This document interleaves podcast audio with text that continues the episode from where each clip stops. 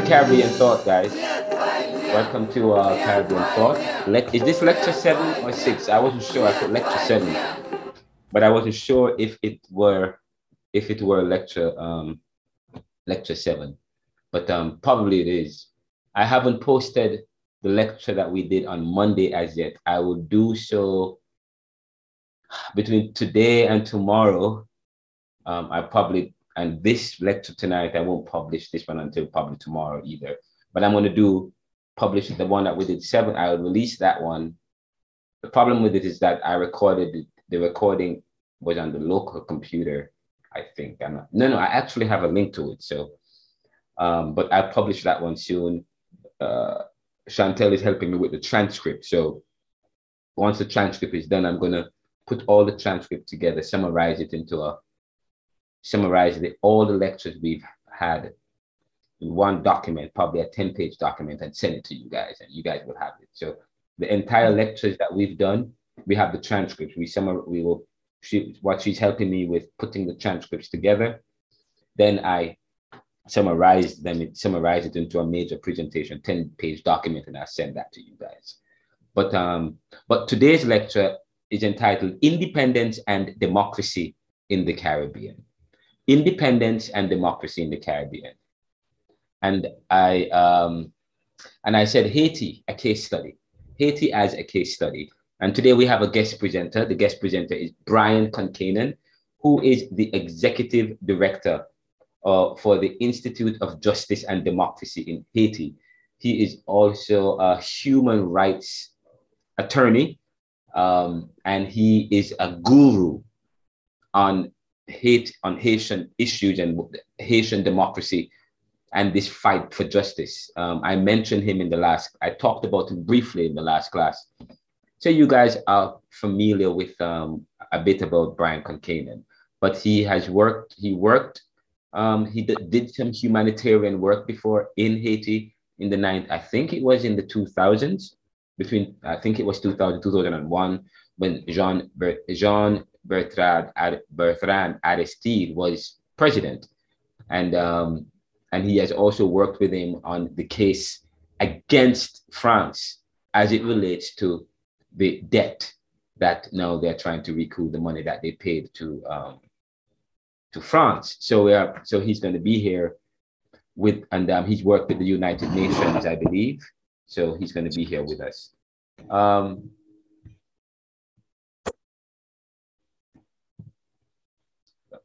minimize this.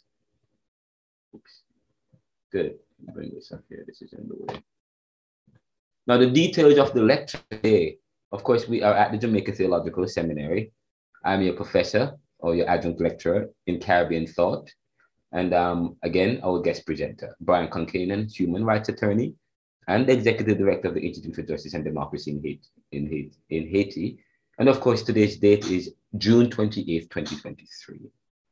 Now, today, before we get, before uh, Mr. Concannon comes to us, we will provide a background on the context, the background and or context on Haiti's situation and the crisis and the need for Caribbean and international support to restore democracy. Now, the format of today's lecture will, of course, in, involve an introduction and welcome by yours truly. And then afterwards, which we will, both, we will go into um, into providing several articles that um, that will help us. That will provide. We will provide summaries of several of four articles. Very summaries of four articles, um, which provide background context on Haiti situation and crisis. Um, they they were they were provided to me by Mr. John Concan- Mr. Brian Concannon, some of the some of the articles. One article was written by him. One was written by Miss Maxine, who is was a government official here in Jamaica, and two was written by Mr. John Maxwell.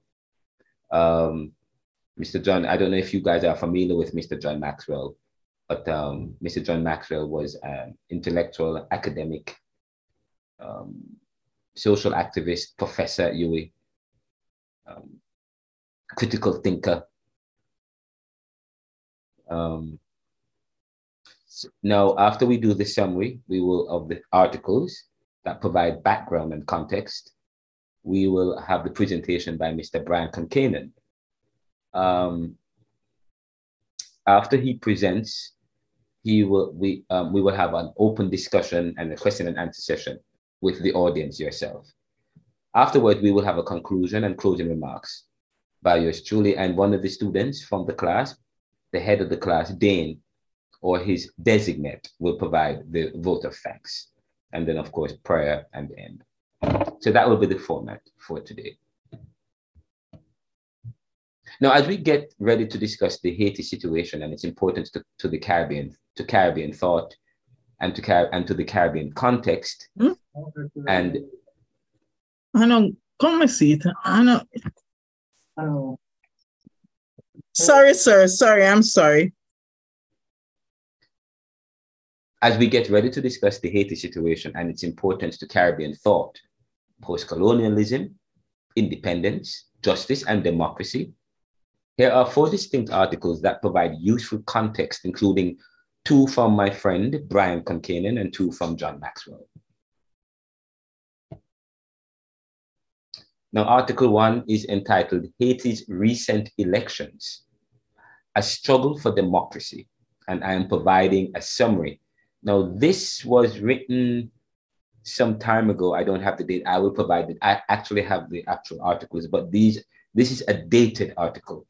Um, I believe this was in in in 2000 and something. I'll give you the I'll give you the date shortly. I thought I had the date here. It was remiss of me for not including it here on this presentation. But the first article is entitled Haiti's Recent Elections, a Struggle for Democracy and a, a struggle for democracy. And this is a summary of the, of the letter. Now, this article focuses on the recent elections in Haiti highlighting the protests against ballot fraud. You know what? Um, let me pause sharing my screen because, um, okay, I need to um, provide you with. Um, I, it's remiss of me by. This is it's very important that I provide you with um, the background, the date of it for this. I'm not sure why you, you why it was not included.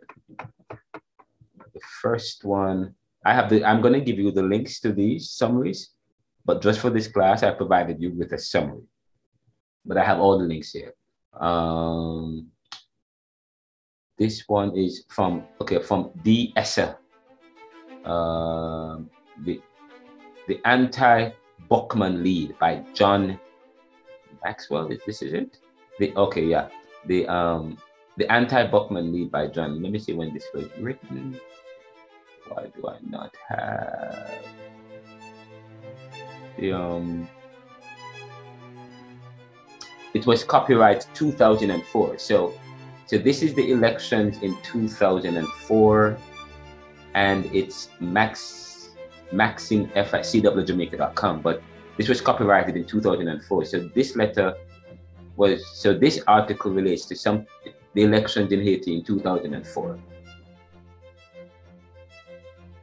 Um, and let me bring the screen back up here. And there we go. And let me share it. So this is in, this is 2004.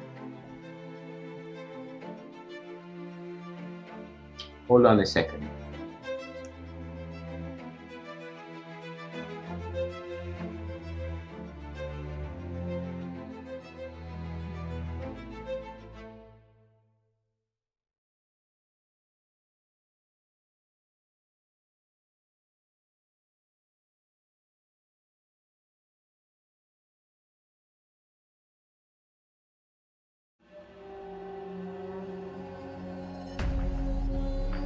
Right, so this is the first article, um, and this was about the elections in Haiti in 2004. It's, the article focuses on the recent elections in Haiti, highlighting the protests against ballot fraud. It emphasizes the significance of the peaceful uprising. Notice the peaceful uprising by the Haitian people to establish the victory of Rene Preval Rene Preval, despite numerous challenges faced during the election process. The article expresses criticism towards the governments of Jamaica, Trinidad, the Bahamas, Barbados, and CARICOM for their involvement with the government of Haiti. Um, the author accuses them of cowardice and treachery for engaging with what and um, for in and for engaging with what they consider a criminal conspiracy, a criminal conspiracy. The article highlights the historical significance of the Haitian Revolution and the betrayal of its ideals by the Jamaican government.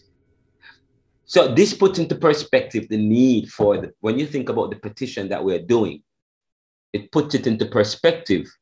Um, and you know, it's quite interesting that um, that when you read this, in fact, let me read a little bit of the letter for you. Um, it says um, it's from D. Hesse, the Anti-Buckman League by John Maxwell. By John Maxwell. So written by John Maxwell. The gang now running Haiti seem to have tired of their democracy game.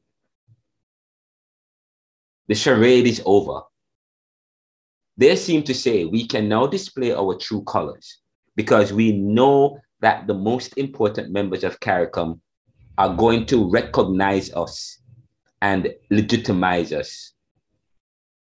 In the slaughterhouse that is Haiti, there aren't too many people to protest against the proposed actions of the governments of Jamaica, Trinidad, the Bahamas, Barbados, the bureaucrats of CARICOM. So, you know, so so in two, so you know, the juggernauts of CARICOM, even within the region, there are some juggernauts, the top countries of CARICOM, Jamaica, Trinidad, Bahamas, Barbados, the bureaucrats of CARICOM, to engage the criminal conspiracy which calls itself the government of Haiti. I wrote a little song for them. The press is the press is squared. PJ's square, PJ Patterson. PJ's prepared. It's time to end our masquerade. Treacherous and cowardly. In deciding to engage with Haiti, the Jamaican government, as I see it, is guilty of unspeakable cowardice and treachery. The more revolting because we could see it coming months ago, as I warned in, in this column.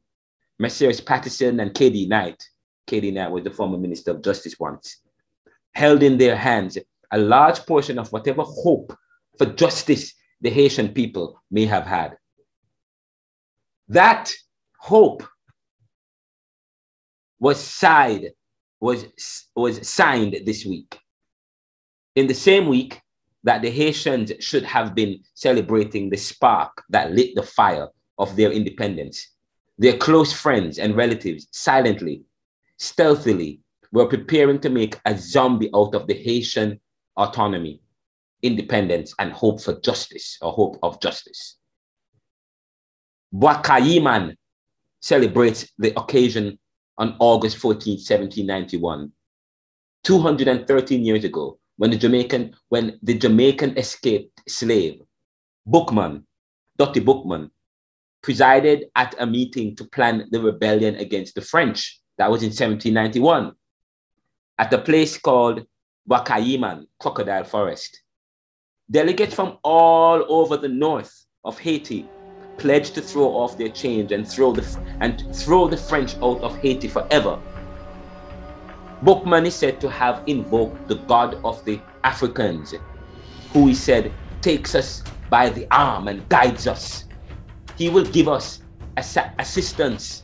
Throw away the white god's image, who is thirsting for the water in our eyes.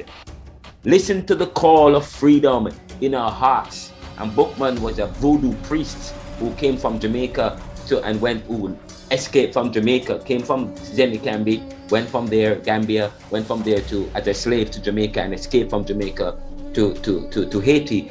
Probably he left Obeah in he didn't finish fully. My estimation is that he didn't fully formulate voodoo, the voodoo religion in Jamaica. And when he escaped, those who um, who who who continued the practice um, developed that into a kind of obeah that was that almost resembled the voodoo.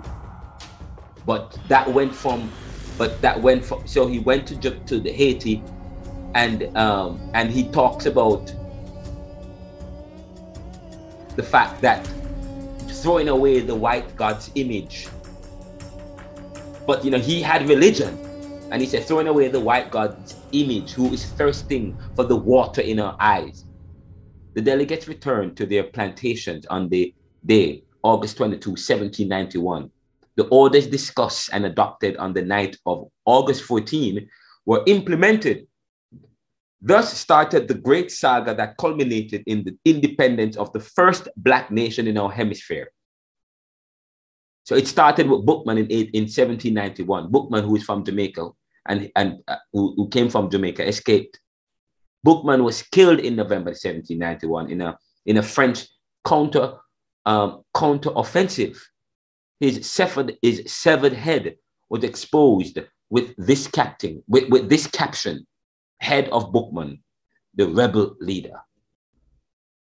There is controversy about whether Bookman was a um, voodoo priest, Obeah man, or a literate Muslim. In a monograph, Max Manigat reports it has been said that he had been given the name Bookman, as was the custom in the English colonies of the Caribbean in the case of many slaves who knew how to read the Quran. So there were many slaves. Oh, this is, uh, you know, we talk about Caribbean theology. This is very important, talking about Caribbean theology because we, t- we said that Bookman was a voodoo priest. And I say to you, but in Jamaica, there's Obeah. Could he, uh, because many people say, well, maybe he was an Obeah man. Maybe he, so, but we, what we know, so, so it could be that he, one, one of those who brought Obeah to Jamaica was Bookman but it wasn't developed. But what we're hearing, many said that he he knew the Quran. And um and at the custom in English colonies of the of the Caribbean, in the case of many slaves, many of them knew how to read the Quran. So many slaves brought the Muslim religion, or many slaves, and we we never thought about that. The connections that many slaves had, African slaves had, with we, we talk about um, ancestral religion, but what about other religions that resembled Muslim or Jewish or Christianity? Okay. Anyways, the only facts that we that we are well established that we established about Bookman are that he was a Jamaican and a very and he was very tall, big man, enormous with of enormous strength. According to Max Manigat, Bookman gave the kickoff. Others followed, whose names now belong to universal history. And slowly, but inexorably, from 1791 until 1803, the Triple Haitian Revolution, anti slavery, anti colonial, and social of the wretched of the earth of Saint-Domingue um, Saint triumphed and became a reality. And notice how in this article, it, it, it talks about wretched of the earth. That, that Frantz Fanon that's Frantz Fanon. And by the way, when you think about diverse current in the Caribbean, John Maxwell is much a part of that. And here he is talking about the important, talking about Caribbean theology and African spirits and so on, and our connection with not just Obeah and Voodoo, but even with the Quran and Muslim traditions, which in a sense seem to have escaped much of the English colonies as the English colonies tried um, was becoming assimilated or transformed or evolved into that English in an English kind identity with English religion, stripping away anything that was that we brought over from that African heritage or anything native or anything native to the land to the to to to, to the land to um to the West Indies. But this is quite so this is quite powerful. It it is a raw and savage irony that Bookman's compatriots in Jamaica should now be about to betray Bookman here in Haiti. Jamaica's Prime Minister, Mr. Patterson, made his intentions clear even before President Aristide arrived in Jamaica in April. I read between the lines then, but I was told that I was being alarmist. We should praise Mr. Patterson, I was told, instead of attacking him. This is what the prime minister said at the time. I want to emphasize that Mr. Aristide is not seeking political asylum in Jamaica. His stay in Jamaica is not expected to be in excess of eight to 10 weeks. He is engaged in finalizing arrangements for permanent residence outside of the region. And this was due to a fact, this is due to the, where this is due to an issue where in 2000, between 2001 2004, Jean Bertrand Aristide was trying to again put a legal claim against France, put together a legal claim against France to recoup money. The debt that was paid to France, he was trying to get it back. And so there are those who were trying to put a stop to it in, in the post-industrial, in the post-industrial, post-industrial countries. And so they, there was an attempt to abduct, probably to assassinate um, Mr. Mr. Mr. Um, Mr. Mr. Aristide. But but um, I think, but in a sense, um, so what Mr. Maxwell is charging the government for is not to participate participate in any abduction, not to not not to side with post-industrial countries or with the U.S. and in in in in in in in um destroying Haiti's democracy. So the article goes on to say, I want to emphasize that Mr. Aristide is not seeking political asylum in Jamaica. His stay in Jamaica is not expected to be in excess of eight to 10 weeks. He is engaged in finalizing arrangements for permanent residence outside of the region. Event um, CARICOM remains committed to the goal of restoring and nurturing democracy in its newest member of state, the newest member state, as well as the social and economic development of the people of Haiti it was not true that President Aristide was finalizing arrangements for permanent residents outside of the region. Note again, it was not true that President Aristide was finalizing arrangements for permanent residents outside of the region. Aristide regards himself and his and is still prepared by most Haitians, by South Africa and other nations as the only legitimate president of Haiti. And neither Mr. Patterson nor Mr. Knight nor the US State De- Department can change that. If Jamaica were to obey international law, the question would not even arise. But Patterson and Knight, a couple of years ago, followed the example of North Korea and, and uh, resi- resigned from the Universal Declaration of Human Rights, optional protocol on civil and political rights with that track record, we can hardly expect them to take a principled view of the Haitian affair. The mask is off. The mask is on. The mask is off. The masque is on. Masquer- masquerade. In Haiti, in the same week of Bois-Caiman, the so-called government of Haiti stepped, staged an elaborate masquerade as part of its continuing effort to, re- to rehabilitate the noisome collection of murderous drug dealing bandits who gave certain foreigners an excuse to intervene, to depose, to depose Aristide in order to save his life and to prevent a bloodbath. While the word pre- while the world press, while while the world press is busy spreading flim flam about Aristide resigning amid a popular revolt, it should be remembered that the popular revolutionaries were able to enter Port-au-Prince only under the auspices of foreign troops. While they had employed their brand new military issue M6, issued M16 to terrorize and murder unarmed policemen in Gonaives. They were unable to take Port-au-Prince, fearing that the so-called Chimeries, who supported Aristide's Fanmi Lavalas, were waiting to greet them with their ancient muskets and soul force. Foreign intervention made it possible for Louis Jodel Chamblain and various other criminal um, gunslingers, gunslingers to enter Port-au-Prince without challenges. And it goes on, it's a very long and it goes on and on and on. I am going to stop there because my intention was not to read the and my intention was to summarize it, but that's the the gist of the article. Um, so I was so the so that was the first article. So the article expresses criticism towards the government of Jamaica, Trinidad, the Bahamas, Barbados, and CARICOM for their involvement with the government of Haiti. John Maxwell accuses them of cowardice and treachery. Cowardice and treachery for engaging with what they consider a criminal conspiracy with foreign governments.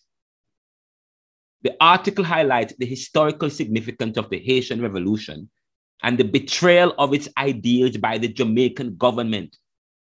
It also mentions the controversial trial and acquittal of Jackson um, and, and Jodel Chamblain, notorious Haitian rights abusers.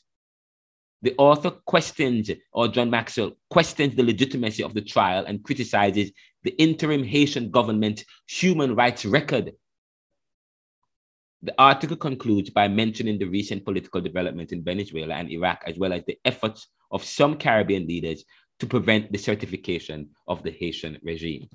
Now, the second article, entitled Challenges to Democracy in Haiti Manipulation and Misconduct. And the article authored by Brian Concannon analyzes the attempts made to undermine Rene Preval's victory in the elections. It sheds light on the Electoral Council's manipulation of the ballot count and engagement in misconduct leading to international discussions about the need to restore democracy in Haiti. And I believe this was in sometime in 2007. The open letter dated July 8, 2019, was addressed to the Secretary General of CARICOM, Caribbean Community, and the heads of state of CARICOM, member countries. The letter expressed concerns over gross violations of human rights in Haiti, particularly in the areas, in the areas of La Saline, City Tokyo, and City Vincent. The delegation led by a US Con- um, congressman visited Haiti and received troubling reports of politically motivated attacks, killing and the burning of homes. The attacks were allegedly organized by Haitian political authorities to suppress protests against corruption and brutality. The letter called on CARICOM and the heads of government to urgently address these human rights violations and to meet with grassroots leaders and survivors and advocate for accountability. The letter also emphasized the need for free, fair, and credible elections in Haiti and urged CARICOM to work with Haitian people to ensure democracy. Then there's another article entitled The Recourse, um, The Resource Curse, Impact on Haiti's Development. And the article exposes or explores the concept of the resource curse and its relevance to Haiti. It discusses how natural resource abundance can negatively impact developing nations drawing parallels with Haiti's challenges in achieving sustainable development and democracy. The article written by Brian Concannon Jr. and Mario Joseph in 2007 discusses the visit of ben- Venezuela President Hugo Chavez to Haiti and the contrasting reception he received from the Haitian people compared to other Latin American figures, particularly those associated with the United Nations peacekeeping mission. The, um, the authors highlighted the popularity of Chavez among the Haitian population, population due to his stance against global power, inequalities, and his support for Haiti's fight for sovereignty. You know, I mean, what's going on here? You, you CLR James talked about like um, Cuba and Fidel Castro. I know here it is that um, uh, uh, uh, Hugo Chavez from Venezuela, if you guys know of Hugo Chavez, um, the communist um, president from Venezuela, visited um, Haiti, and he was he was well received by the Haitians, seen as a comrade. Um, and and and of course, Hugo Chavez talked about um, the, the reception he received from the Haitian people compared to other Latin American figures, particularly those associated with the United Nations peacekeeping, peacekeeping mission. And of course, Brian highlighted the, the popularity of Chavez among the Haitian population due to his stance against global power, inequalities, and his support for Haiti's fight for sovereignty. They also mentioned the tangible assistance Chavez provided to Haiti, such as oil, development aid, and collaboration with Cuban medical professionals.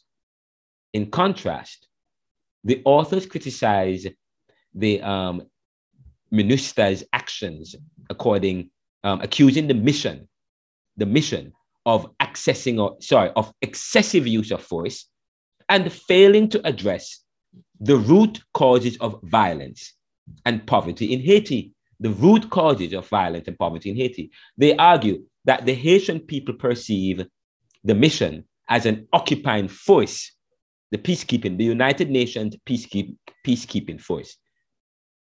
They argue that the Haitian people perceive the peacekeeping force as an occupying force rather than a genuine peacekeeping mission.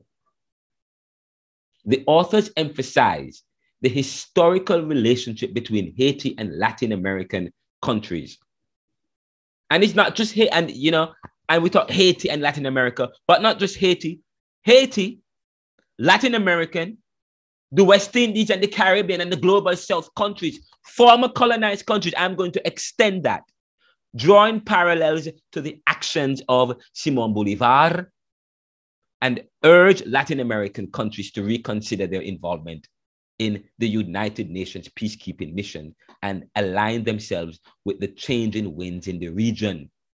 You know, because people would question whether the United, the United Nations excuse me, are they about peacekeeping or are they really an intervention force? And the final article entitled Rebuilding Haiti, excuse me, um, I just, I had belched just now, I apologize. Um, rebuilding Haiti, the role of international support. Rebuilding Haiti, the role. This is the last letter I will share before we take a break and we have Mr. Concannon come on. I don't know what time it is. Please let me know when it's five minutes to the hour. Now, this article highlights the challenges faced by Haiti. And by the way, I want you to compare the first letter that I just summarized and read a bit with this. this was it the second or the, the third one? The first letter with the third letter. What, and I wanted to do a contrast um, what do you notice about the, these two letters, the first one and the third one? But in fact, what do you notice about these four articles? Now, this last article highlights the challenges faced by Haiti, and this was written by Mr. John Maxwell, particularly from the Haitian elite, particularly from the Haitian elite. We talk about elitism. We talk about race and ethnicity, so on and so forth. But Haiti has an elite and of course, some time ago, I asked uh, Mr. Cash, Mr. Um, about the GDP. J- Haiti has a GDP. They have a GDP, and their GDP is higher than that of Jamaica when you look at it in a, in a, in a terms of national, but per capita of the population and the size, then they should have more GDP than what they currently have. But yet still they produce in Haiti. But there is a but but majority of, of their the profits where majority of it, they also have a high levels of income inequality and poverty, meaning that there is an elite. But the article here highlights the challenges faced by Haiti, particularly from the Haitian elite, and emphasizes the need for genuine support from the international community and neighboring countries like Jamaica. It underscores the importance of rebuilding Haiti and empowering its true elite to foster democracy and justice. And when we t- think about what's going on with Haiti and the PHTK and Ariel, the president, the current prime minister, the de facto prime minister, there is some amount of support that he's getting from the international community, from foreign, from from outsiders, those part of the post, part of the Washington consensus of, of the neoliberal regime. He's getting, but he's getting local support from a particular from from from from um from the elites in Haiti now, the article, this particular article discusses the recent elections in Haiti. And I think, um, and highlights the protest against ballot fraud rather than the fraud itself. It emphasizes that what matters is not the winning candidate, Rene Preval, but the fact that the people peacefully stood up for their democracy. The, five minutes? The author mentioned Mr. Concannon.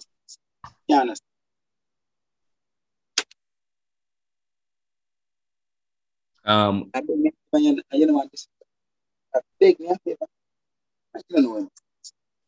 I'm um I am I'm wrapping up. Let me see if Mr. Con- what time is it now, guys? Uh, what time is it? Let me read this final. Let me read this. Someone's mic is uh, um is open. But let me finish this um, letter real quickly. Um, the fact that the people peacefully stood up for their democracy. The author mentions Brian analysis stating that Pre- Preval, Rene Preval, was the clear choice of the Haitian people despite various challenges they faced during the election process. The Electoral Council manipulated the ballot, count and engage in misconduct to prevent Preval from winning outright. Although the council eventually acknowledged Preval's victory, it was seen as a re- result of changing the rules rather than addressing the rule violations. The article also discussed the concept of the resource curse, which refers to the negative impact of natural resource abundance on developing nations.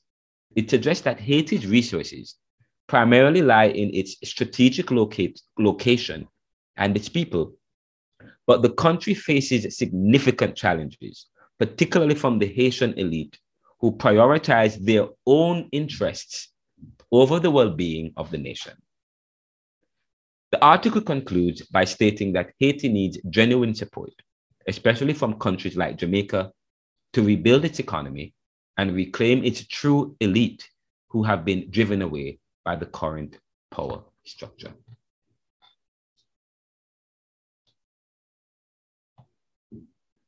And um and that's those so i just shared with you four articles that provide some kind of brief background as to what's going on in haiti. Each i will share these i will send the full article links to you guys where you guys can um, actually get a copy of it. Um, i'm going to stop sharing my screen. And now we will it's now one minute before eight o'clock. Mr mr brian will will join us. Just before he joins us um any question any question have you guys noticed any difference between the first um any of these articles? Any any any anything that comes to mind just before mr Concannon comes out?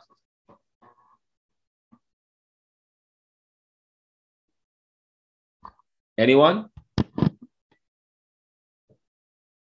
Are you guys there? Are you guys no, there? sir. You you notice how, yes. What you notice about that first letter um, that I read earlier?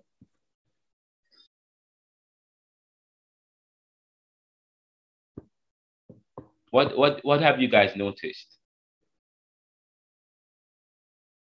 What have you guys noticed about the first letter, the first um, letter that I read? Let me um, Kayon, go ahead.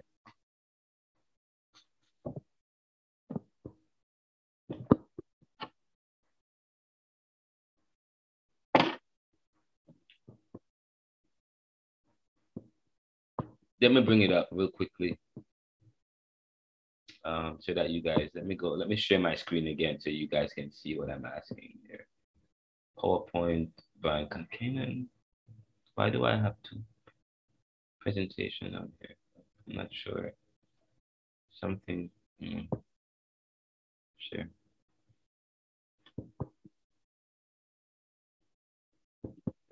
Oops. Um, the first article I shared said that the article expresses criticism towards the government of Jamaica, Trinidad, the Bahamas, Barbados, and CARICOM for their involvement with the government of Haiti. They accuse them of cowardice and treachery for engaging with what they consider a criminal conspiracy it highlights the historical significance of Haiti's revolution and the betrayal of its ideals by the Jamaican government. And then I go to um,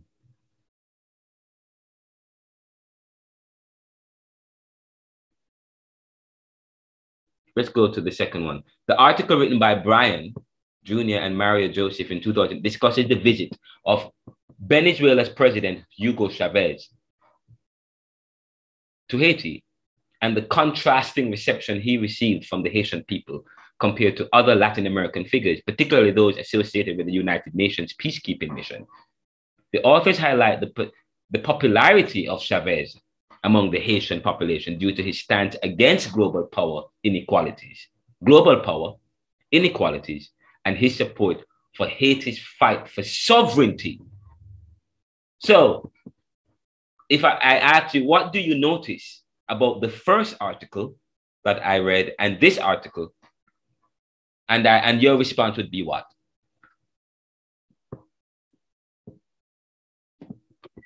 What, what is your response? Anyone? I'm still waiting on Miss. I think Mr. Concannon came on just now. Um, he might be on. Uh, let me see. Brian is on. Brian is on. I will welcome Brian. But let me see if the students can answer this question real quickly. Um, any what do you notice about the first and the second? Remember the first one, I said just before Mr. Brian comes on, the article expresses criticism towards the government of Jamaica, Trinidad, the Bahamas, Barbados, and CARICOM for their involvement with the government of Haiti. While this one, oops, look at this one, hails, um, discusses the visit of Venezuela President Hugo Chavez to Haiti with, uh, um, and the contrasting reception he received from the Haitian people compared to other Latin American countries, particularly those associated with the United Nations. They highlighted the popularity of Chavez. So what what's the, what any contrast? What do you notice about these two, based on what I've said so far?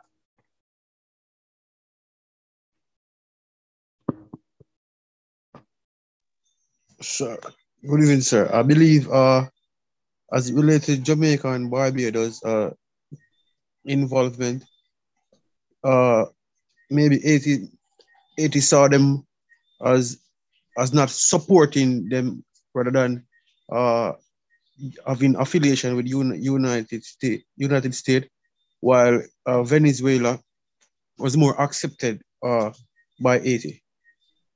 Why? Why do you say that? And not Venezuela, the president of Venezuela, Hugo Chavez. Yes, why was he more? Why was he? Why in this article he seemed to have been more accepted by the Haitians, while the other articles seemed to discredit the CARICOM um, actions? Uh, I'm not sure, sir, but uh, maybe. Well, maybe yes, you are sure. You just you actually mentioned I, it in a sense. Got, um, okay. Uh, as it relates to the support, uh, maybe Haiti, Haiti was looking for for support from from from from CARICOM, and I never really get that support, sir. Notice so. Mr. Mr. Concannon and Mr. Joseph highlight the popularity of Chavez among the Haitian population due to his stance against global power. His stance. His stance. Notice the first the first one, and, and of course, power in um, uh, global power, inequities, inequal, in inequalities, and his support for Haiti's what? Fight for their sovereignty. The first one was written by a Jamaican, actually, by someone in the Caribbean. And it provide and even the letter before, the one that talks about KD Knight and Mr. PJ Patterson, it, it talks about them. It also paints a picture of their stance as being one that was cowardice. Yes? Cowardice as against the uh, cowardice in the fight for justice, for sovereignty, and it talks of betrayal. But Hugo, um, but look at Hugo Chavez, his fight, and then we talk about we played the video with C.L.R. James talking about Cuba, Fidel Castro, and the Cubans in their revolution. They are not black, but their their revolution is West Indian. But it is as if the articles that I present to you, when you look at them, it it paints a particular light it's as if we are moving away. And I said to you in the recent class, when you look at the history of, of these dynamic figures to, in the uh, in, in uh, like Frantz Fanon, C.L.R. James, um, Walter Rodney, B- Maurice Bishop, so on and so forth, you find there was something that connects them. They were connected in that fight, that West Indian fight for sovereignty, independence, nationalism. And they all were, they see, they saw it was the fight, hate, um, it was as if they were all fighting together for one thing. But when, fast forward to today and what's going on in Haiti today, it the John Maxwell and others are pointing out the importance of the, I mean, the, the importance of that stance of, of, main, of continuing that spirit, that West Indian spirit or that human rights spirit of nationalism and, and, and, and, and advocating for justice and fighting for each, not just being selfish, but also thinking about not just our own self, but for others and our stance. Because in this article, it seemed as if there was as if we are working backwards and working with external forces to penetrate and to sway and to, to interfere in Haiti rather than fighting outsiders to ensure that Haiti's uh, um, independence is protected. And then, of course, we talk about being cowardice. But but this is great. But these are good background, and I'll send these to you. But um, we ha- we're gonna stop here and we'll continue. But I'm gonna stop sharing my screen. Um, and I will go to the. Uh, we are the, we are at the point where Brian Concannon is the executive director and he's a human rights attorney for the Institute for Justice and Democracy. Um, he will update us on the IDHD and their work and um, what they're doing in terms of promoting um, human rights and justice and bringing democracy, restoring democracy in Haiti. I said to you the last class, they have a petition on their front to the US government. We have one working on um, petitioning the, CAR- the CARICOM. And we, it's great when we can, it's good to work like that.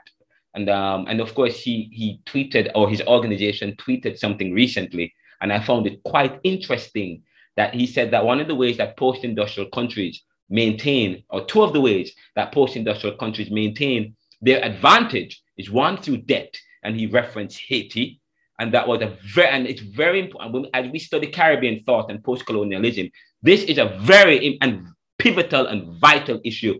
And the second thing is, uh, and that's why it's important to study Haiti when we study post-colonialism and independence. And I said to you, Haiti as a case study.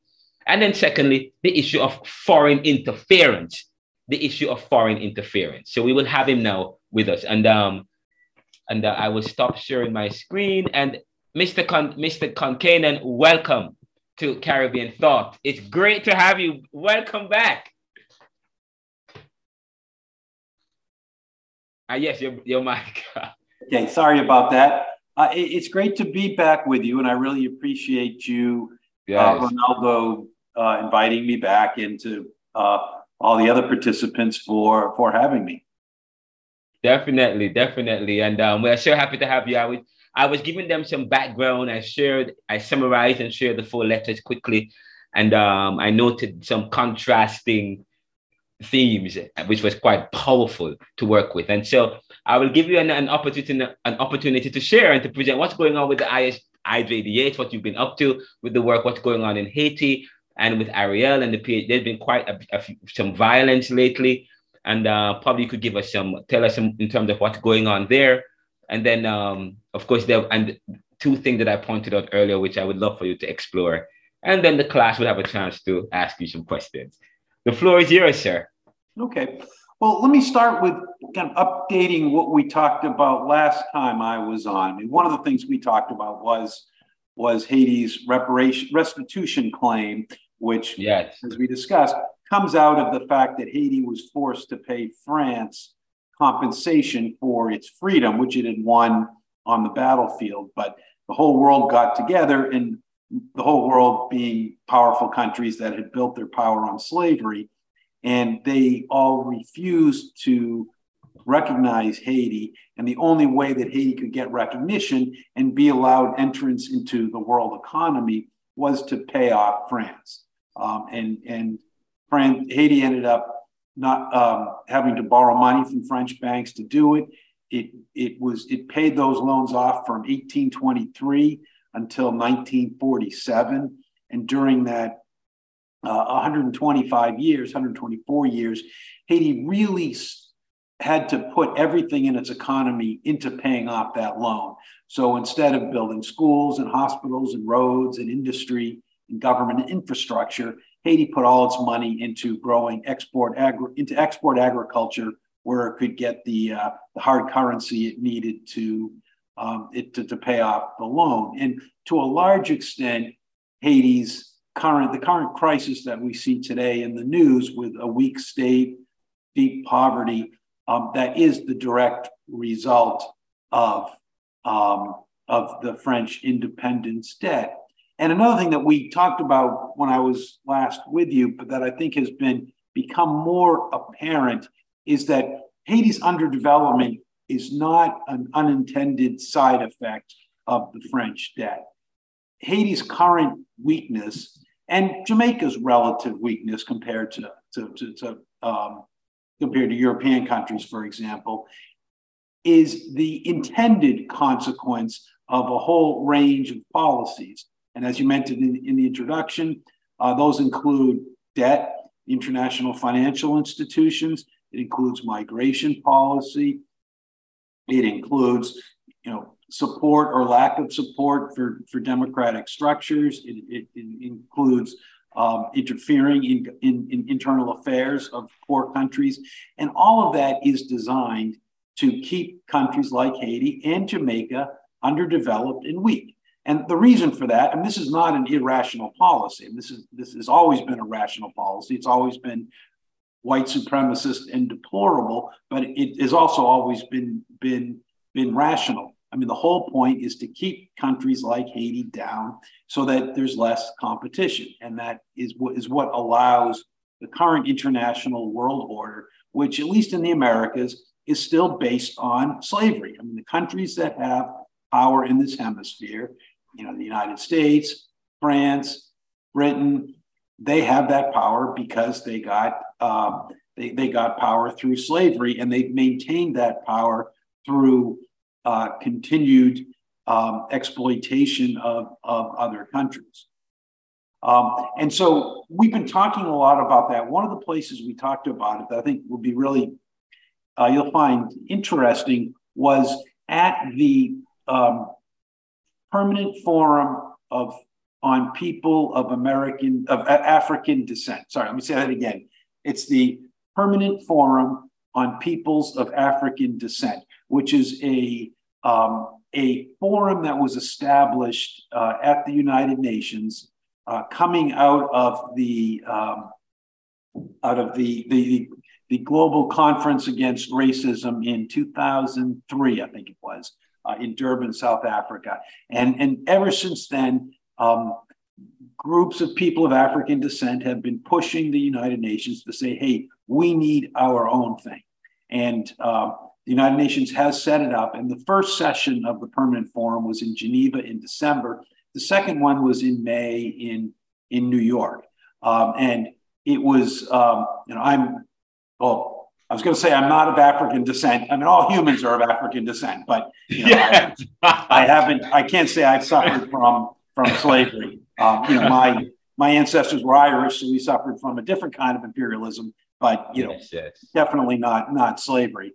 Um, and but I, I, was there really to support my colleague Mario Joseph, who you mentioned, who wrote that article with me.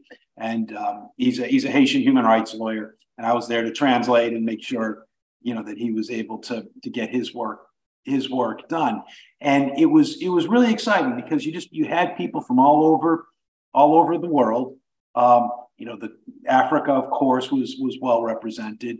Uh, the Caribbean was very well represented and North America and Europe were all were all well represented, uh, and also South America, Asia. I mean, throughout the throughout the world, it was kind of exciting to hear people coming from everywhere. Um, and one of the things that we were talking about was this issue of Haiti's restitution, and and that Haiti.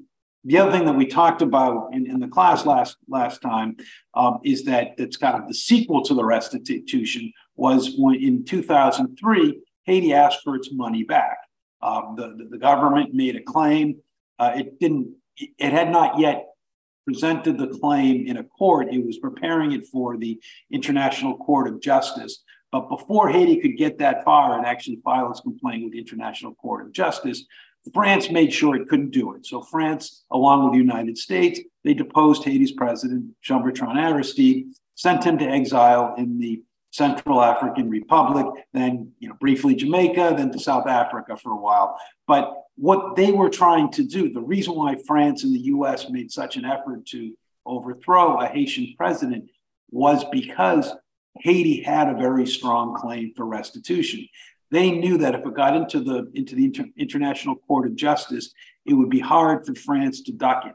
And they felt that, that if Haiti got justice for its claim for restitution, that would open up the door for everybody. So everybody harmed by, by the slave trade, Africa, Caribbean, North America, Europe, they could all make claims for, for justice for the harms that, that their ancestors suffered. That would obviously be huge. Um, that would be transformational. It would allow countries like Jamaica and Haiti to catch up to the to the wealthy countries of Europe and and North America.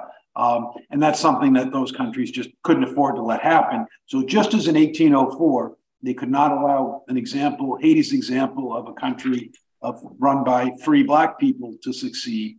they couldn't allow in, in 2004, they could not allow Haiti as an example of a country that was winning justice against powerful countries succeed. So they made sure that it didn't. And um, I was actually on today a conference on on Haiti's security crisis. and It was a really it was a good conference in that you had international you had experts from Haiti and all over the place. It was a bad conference in that they, they were talking about a very distressing situation. Um, and but that situation is a direct result of the overthrow of President Aristide in 2004. Haiti has never recovered the level of democracy that it had before the coup d'etat. And again, this is intentional. Haiti has not recovered the level of democracy. It has also not made its claim for restitution. And so, and it was, it, it, it has been, um, it's, it's distressing that how, to the extent that, that the international community has consistently supported the current Haitian government, even though it has, the government, at least over the last 10 years, has really worked hard to dismantle democracy. Um, you know, just for some some quick highlights on that, Haiti does not have a single elected official in office. Gangs control anywhere from 50 to 90 percent of the capital. Uh, half of all Haitians are are facing hunger this year. Over 100,000 kids under five are facing chronic wasting from hunger. That's how bad things are in, in Haiti. Um, and, and this is a d- direct result of a government stealing money and dismantling democracy, always with the support of the international community. There's a, you know, there's a UN human rights mission in Haiti or UN justice mission in Haiti that keeps giving glowing reports of how the government is trying to establish democracy. What, even though each report there's demonstrably less democracy, um, there's one thing not sure you saw this. I tweeted it, this was this was actually you know you couldn't um, you couldn't even make this up as a parody. The International Monetary Fund issued a report saying how proud they were of supporting the Haitian government to I, I don't have the quote exactly right, but it was to increase the, the, the stability of democracy and increase um, macroeconomic stability in Haiti. They increased macroeconomic stability when 115,000 kids are wasting from hunger. Inflation's over 20%. And that's what they consider uh, um, economic stability. Um, and it's only because the government is not, their idea of economic stability is a country that is not destabilizing the economies of wealthy countries by demanding justice. This is powerful. Thank this is a this is powerful. I'm so happy. You know, I have a just before. So you said that there is um just before I asked the students, you said that there was a conference today. It was bad because they were talking about um, the overthrow of um, Aristide, and since then they have not recovered. Yeah, well, the conference today was about Haiti's security crisis, and so people were talking about how bad it is. Um, they weren't actually the, the, today. They weren't, you know, and, and that was kind of my role there. People weren't talking about how that this was the result of the 2004 coup d'état. Um, in part, you know, I talked to actually when the conference organizers invited me, I said, I'm going to talk about this stuff. I'm going to say that this is the government dismantling democracy, and this is that with the international community support. And the organizers said, you know, and I thought they might push back and ask me to be diplomatic, and they said, say exactly that. And they say, no one else is going to say it. They say, you know, we're living in Haiti. We can get killed if we say that. Or other people are working for the World Bank or want to work for the World Bank or want to work for the US government. They said that no one else is going to say what you're saying, but everybody's going to agree with you. And that's exactly what happened. You know, in the comments section, everybody said, yeah, that's the truth, that's the truth, that, that's the truth. Um, and but no one else was able to say that. And you know, and I have substantial privilege, you know, as a white person, as a lawyer living in the United States. I'm not living in Haiti. Um, and and I was able to say those things, but it's remarkable that most of the people weren't able to. They were able to talk about the symptoms, but they weren't able to talk about the real causes of the problem, which is uh, the international community propping up a corrupt, repressive government. Okay, this is powerful. I have so many questions in terms of the international community as against the CARICOM as part of that international community, which is more regional, and we at once we know that Haiti was was became uh, a member state of CARICOM. Uh, when was that? 2019? I don't remember. When was that? Uh, no. No, they were member before that. I think it was like 2002 when they first actually. 2003, 2002. Yes, correct. But um, I don't, I'm not sure what's going on now in terms of uh, what is CARICOM saying? What is CARICOM's position? I know some of the students may have some comment on that. But before we get into that, it's quite in- interesting. You said that um, the international community support it seems to be supporting the de facto government Ariel. But you look at what happened many years ago, the international community seemed to not have been supporting Aristide. Well, they kidnapped him. And they literally forced him on a U.S. plane and made him leave.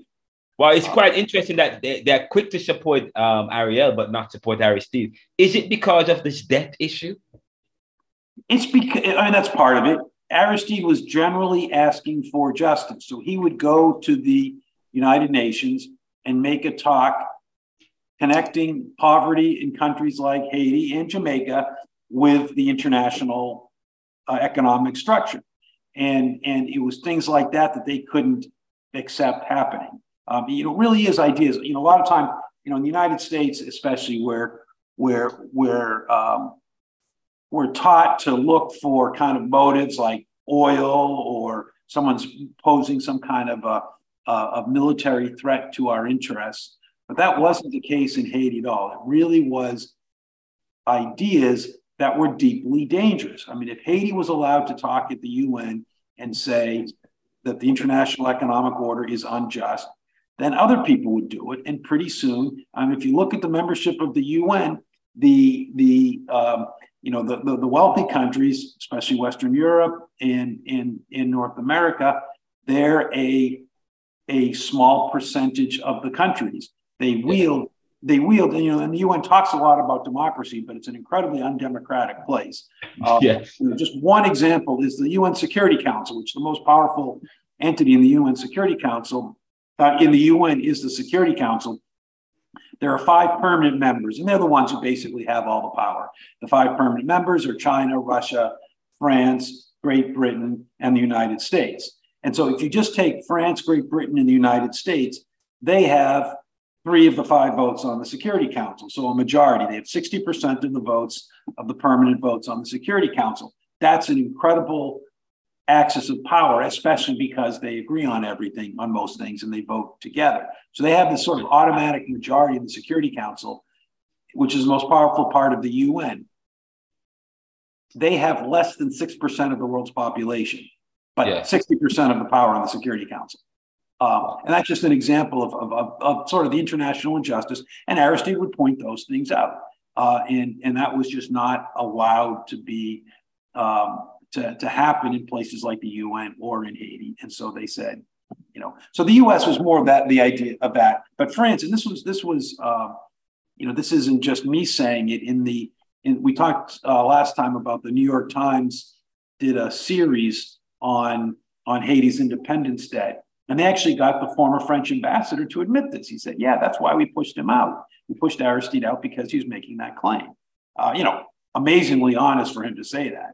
But uh, very talented. and that and um and by the way, let me just the students we're going to be talking about we're going to be defining neoliberalism, neoliberal globalization, um, neo-capitalism.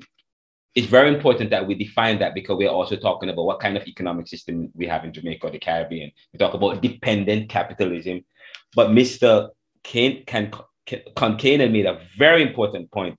He talked about um, the United Nations, the Security Council, and the issue of bureaucracy, so to speak, the bureaucracy within the system, and how the Caribbean is as part of that bureaucracy. And I talk about in the 1960s, the 70s, as we speed towards independence, we are met with this bureaucracy. Of course, the federation that we should have had left us, but now we had the CARICOM. But of course, right now there is, we are asking CARICOM, there is a petition that we are doing. The, and by the way, the CARICOM that we developed, we want to thank Mr. Concannon for helping me because you helped us write that um, that um, that petition. So just so you know, he and he's a human rights attorney, and he helped us with the legal language and so on. So we want to appreciate um, Mr. Concannon for that. So, uh, but the, so the question is, what's going on? We know that CARICOM, um, there was there was there was a decision, or there was uh, the question of whether or not to send an, an intervention force in the Caribbean. And we were petitioning against that and fighting against that. But I know CARICOM had met some time ago, and their decision was not to send, and they weren't support. They were not in support of sending an intervention force. In, um, however, they were going to now, and the U.S. backtracked a bit and said, no, they're going to send uh, a peacekeeping force. Do you know what's going on with that so far? Yeah. So currently, the U.S. is still trying to uh, get a peacekeeping force. Um, so far, the problem is is that the U.S. does not want. They want a force to happen, but they don't want U.S. soldiers on the front lines. And so they've been trying since October to try to get other countries to to lead the force. And CARICOM has always been uh, sort of the first choice because they're Haiti's neighbors, and and and part of it is that is is for public relations. I mean, any force that comes into Haiti is going to, it's there to support, it'll be there to support a repressive government and it will be there to try to stop gang violence. Um, both of those tasks, repre- supporting the repressive government and in going after gangs, will require the troops, just the way that this is how troops respond to these kinds of things, to be shooting people, including innocent people, um, shooting people who are not shooting back at them. Um, and, and the US does not like the optics of its soldiers, especially white soldiers, doing that dirty work. So what they're trying to do is to is to recruit somebody, another country to do it where the optics, especially for the at least for the U.S., are going to be much better. Uh, because if it's Jamaican troops shooting at at you know poor black men in the Cité Soleil neighborhood, then uh, you know the U.S. is going to say, "Oh no, that's not racist. They're Jamaicans." Um, and and that's kind of what they're trying to do. Um, the so far Jamaica has um, you know repeatedly and and, and no uncertain sorry no not Jamaica CARICOM has repeatedly and in no uncertain terms said no we're not going to do it. Um, at this point, I don't see that policy changing. There are a couple of countries. Um, I think Dominica is one. I think um, um, Barbados is one, and um, and um, St. Vincent are all adamantly opposed to any military force. Um, and the statements that have come out of CARICOM have been saying, we don't think we're not going to send a force until you have a political um, solution, which means, you know, they're not going to send troops to support a repressive, corrupt dictatorship, which is, of course, completely compliant with, with international law. Um, Unfortunately, so that's CARICOM's position, uh, and recently reaffirmed, I think, two weeks ago, um, following the, the, the, the, meeting in Jamaica about Haiti and a visit by, by, um, by the United States Vice President. Um, the but Jamaica is still, uh, including Prime Minister Holness, he's actually leading the charge within within CARICOM to to get CARICOM to deploy troops. So he, Prime Minister Holness, recently, I think within the last week, has yeah. has renewed his his expression of interest in participating in that force.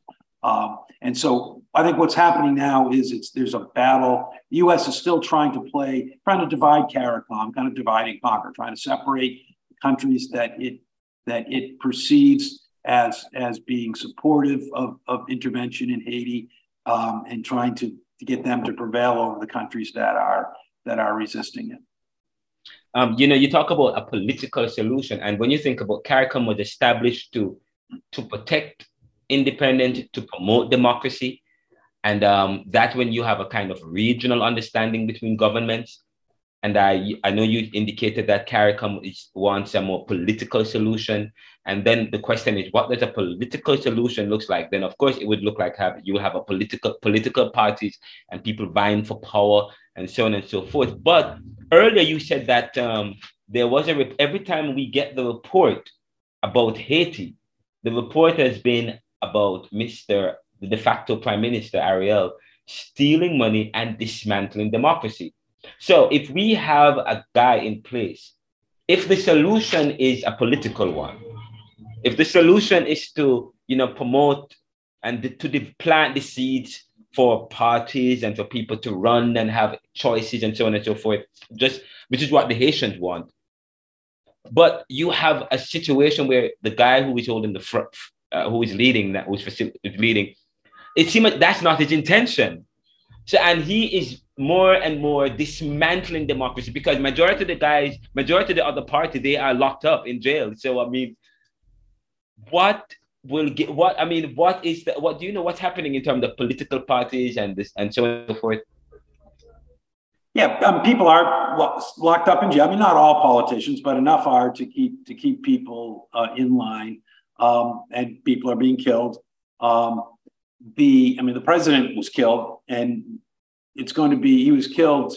Um, it'll be in about two weeks, it'll be two years, and not a single person has been formally charged in Haiti in his assassination. I'm let that sink in for a minute. A president assassinated, two years later, nobody charged in Haiti. Um, and, you know, in part because some of the evidence leads to the prime minister. And, um, and a lot of the evidence is that he was killed by, you know, some combination of his own political party and um, economic elites and, and drug traffickers. Um, and that, that, that, so nobody wants to, the powers that be don't want uncomfortable questions answered uh, in court. So they're just slow walking this and preventing anything from happening. But you know, you're absolutely right that the current prime minister, so he's there, he was not chosen through any Haitian process. He was nominated by President or he was not formally nominated, but two days before President Moise was killed, he picked him. He said, okay, I want him to be my next prime minister, but he had not started any formal procedures. Then he, then he was killed. The, when he was killed, the, the existing prime minister, named Claude Joseph, when President Moise was killed, Claude Joseph kind of took over as head of state. He was the existing prime minister. But about a week and a half later, the international community issued an announcement changing, said, oh no, we are recognizing Ariel Henry, not Claude Joseph, as prime minister. Wait, so oh, this is this is new. I didn't get that. I didn't realize that's what happened. So there was an uh, ahead, but then the international community made the announcement who they want to lead. Yep. It was a group, it's, a, it's an organization called, or a group called the Core Group of Countries, which includes, um, I mean, it's led by the United States. There's the, the EU is part of it. The OAS may be part of it. Um, a couple European countries, I think France and Spain, Canada is part of it, and a couple of, of, um, of one or two Caribbean countries. I'm forgetting which ones it, they are, but it's basically, it's run by, you know, by powerful countries that got their power through slavery. Um, and and they just they literally issued a a an announcement saying that saying that none of them being Haitians, saying that uh, Ariel Henry gets to be prime minister of Haiti, and that is how he got named. So he, he didn't come through any Haitian process. He's corrupt and repressive. He has no political support in Haiti other than the people who are benefiting from his corruption and repression. Um, deeply unpopular. The only reason he's there is that he's being propped up by the international community. And, and the, the, you know, the United States and, and, you know, the UN mission, everybody keeps talking about, oh yeah, we need to move towards democracy. But they also say that's the line A. Line B said is, but Ariel Henry needs to be part of any solution. And once they insist that he's part of the solution, that ensures that there will be no solution because he has no incentive. Moving towards elections to him is, you know, is suicide. He's not going to win. He and his party cannot win fair elections. And so if he has them, he's going to lose, lose power, probably be prosecuted. Um, and and you know his party will lose power, all his friends will lose power. They won't be able to steal money anymore, and so they have no incentive to go to elections. And as long as the United States and other countries are propping him up, that's one more day he gets to consolidate power. One more day he gets to steal money, repress his enemies, and and that's basically the dynamic that is happening. Is is that the international community is propping him up in a way that prevents Haitians from moving forward towards democracy.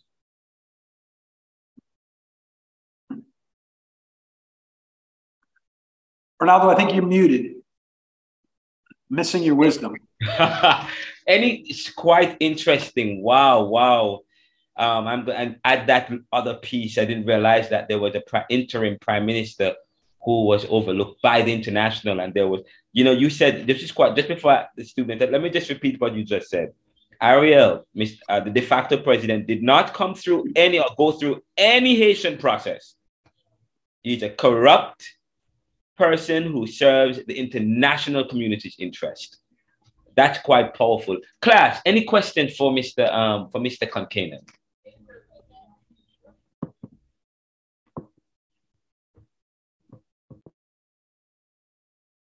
Question, any question? You guys, don't have any question for Mr. Concannon? What, what, okay, what do you think? I mean, what are your reflections when you listen, when you hear the presentation? What are you what goes to mind in terms of, of what goes to mind in terms of independence and our own responsibility as Caribbean members? And what it is that we can do to bring about justice and democracy. What what comes to mind? What are you guys thinking about? All right. Um, good evening. Good evening. Mr. Let me see. let me see your please. Let, let me see your faces, guys. Okay, Come on. All right, no problem. Okay, you're right. seeing me now. Yeah, man. Let's okay. see. I want to see the class. I am All right. Um, to hear you guys, and I need to see you guys. Yes, Susie, go ahead. All right. So, um, I have learned that um, Mr. Concannon is a lawyer, right? That's but correct. then I at first when I noticed that you were coming to the class, I tried to find out um a little about you, where you're from and stuff like that. Because I wanted to know why is it that you have a vested interest in Haiti and the democracy of the de- democracy of Haiti as well. You know, um, you said that your friend is a lawyer and um he is like he's the person who is advocating for the people of Haiti. So you are just there as mere support, is it? Well, that's what when we were at the the people the permanent forum on peoples of African descent because it was really for people of African descent to, to okay. be talking. All right, Mr. Concannon. My question to you: You're Irish. Yep. Um, you're from Irish descent, but you're you're you're you were born in the U.S. I was, yeah. Okay, so why is it that um, why is it that the, the democracy of Haiti um stands out for you? Why is it that you really want to help these people? Yeah, that's a great question, Susie. Um, you know, I think I mean I think part of it is my heritage coming from Ireland, which is a country that was that was treated you know, unfairly and exploited by the British. I think that that, you know, sort of just hearing stories growing up, it made me, gave me a, a sense of, of injustice and the need to fight for injustice. And, and also growing up in the United States where, you know, I wasn't being exploited by Britain. And that, that gave me privileges. I had the opportunity to, to get an education, to go to law school. And I always felt that that as someone who was granted privileges, I had an obligation to use those privileges for people who were not granted the same privileges. And I, you know, I didn't start off my human rights career thinking I'd be doing Haiti forever. Um, Haiti was kind of was it was I was looking to get into doing human rights work, and Haiti was really the first job. I got a job through the uh, as a volunteer in the UN Volunteers Program in Haiti, and I thought I'd stay for you know a year or two years and then go somewhere else. I mean, it's a you know it's a big, fascinating world, and there, there's lots of places, other places I've wanted to to uh, go to, but I went to Haiti in 1995, and here I am 28 years later, still working on Haiti.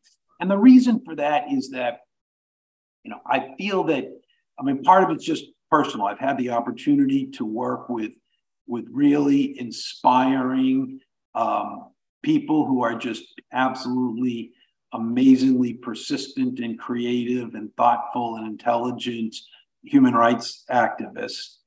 Um, I've and but it's also I think something that that um, it's been important to me as as someone from from the United States, um, which United States for you know for at least the last hundred years has been a key part of keeping Haiti down. And I felt that you know someone as as a, as someone from the United States who's benefited from the U.S. exploitation of other countries, that I had the I had a calling to try to be part of of um, getting a more fair treatment by the world of Haiti.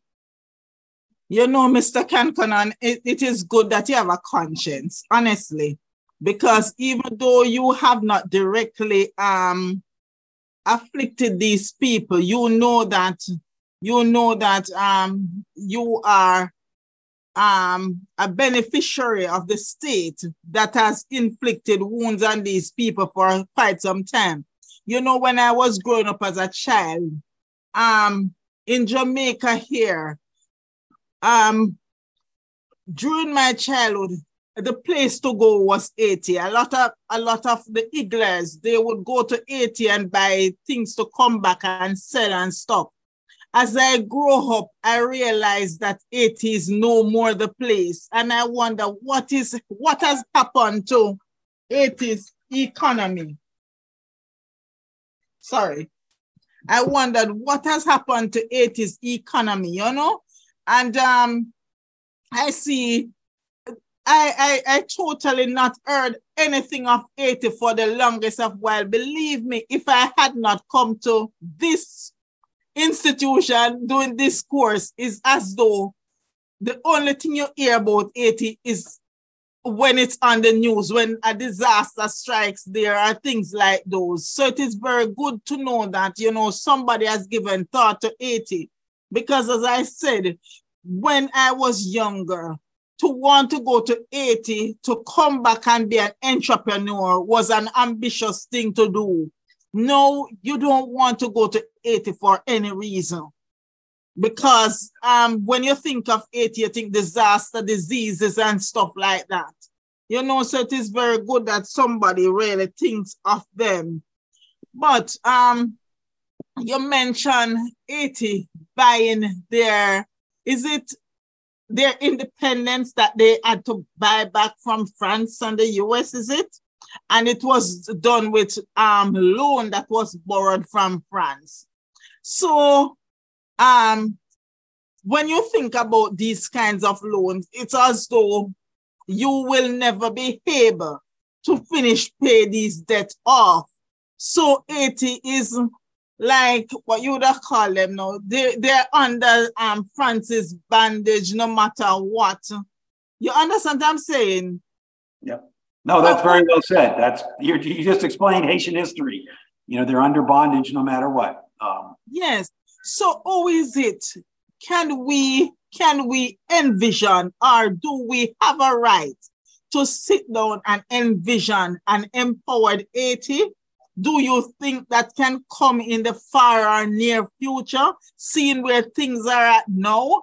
I mean, it's like the, the better part of Haiti's economy is guns.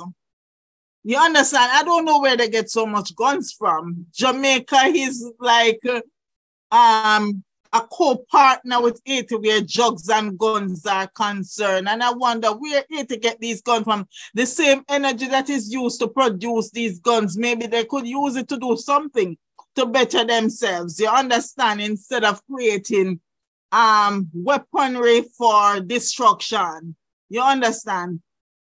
So I'm asking now, can we tonight get the assurance that our Caribbean brothers and sisters one day will sing the song of victory again, that their economy can improve and they can live a better standard of life, you know, a more holistic standard of life.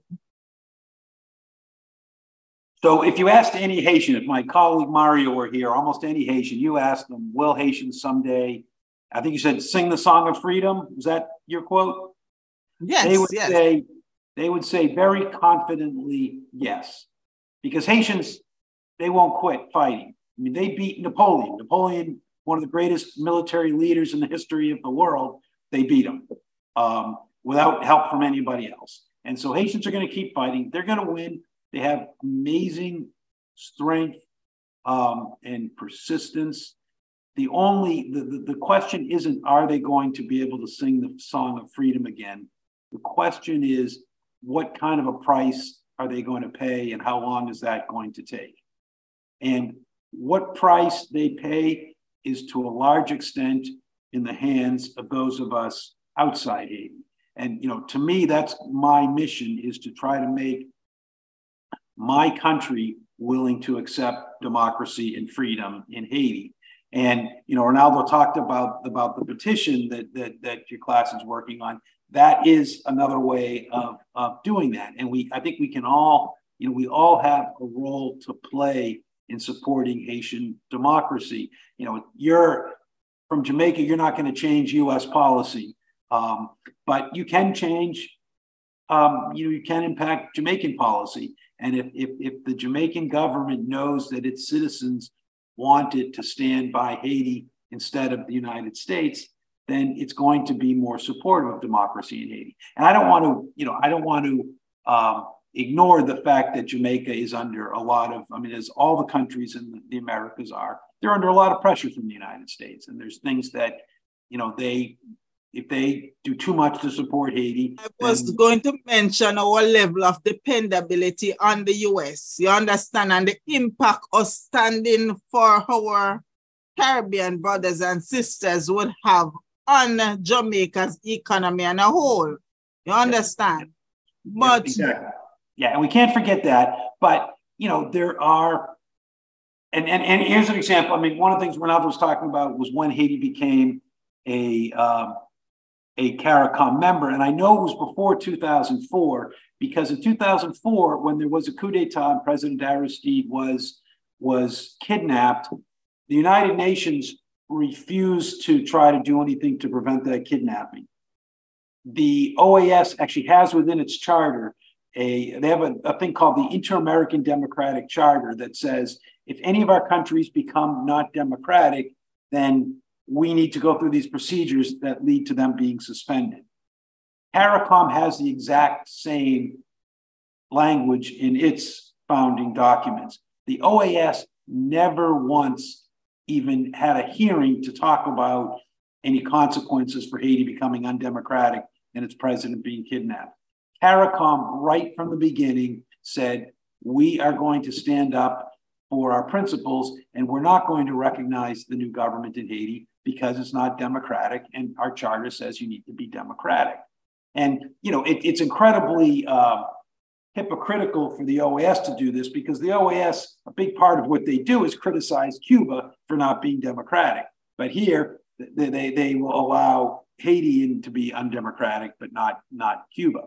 Um, and, and so in 2004, you know, CARICOM really did stand up. It was under a huge amount of pressure. I mean, I heard from Caribbean leaders stories about, you know, prime ministers and foreign ministers getting pulled out of bed at one in the morning. The U.S. would call them and say, "You need to do this," and especially when when Aristide was in Jamaica for about six weeks after the coup, saying they were just calling top um, Jamaican leaders and saying, "You've got to get him out of the hemisphere."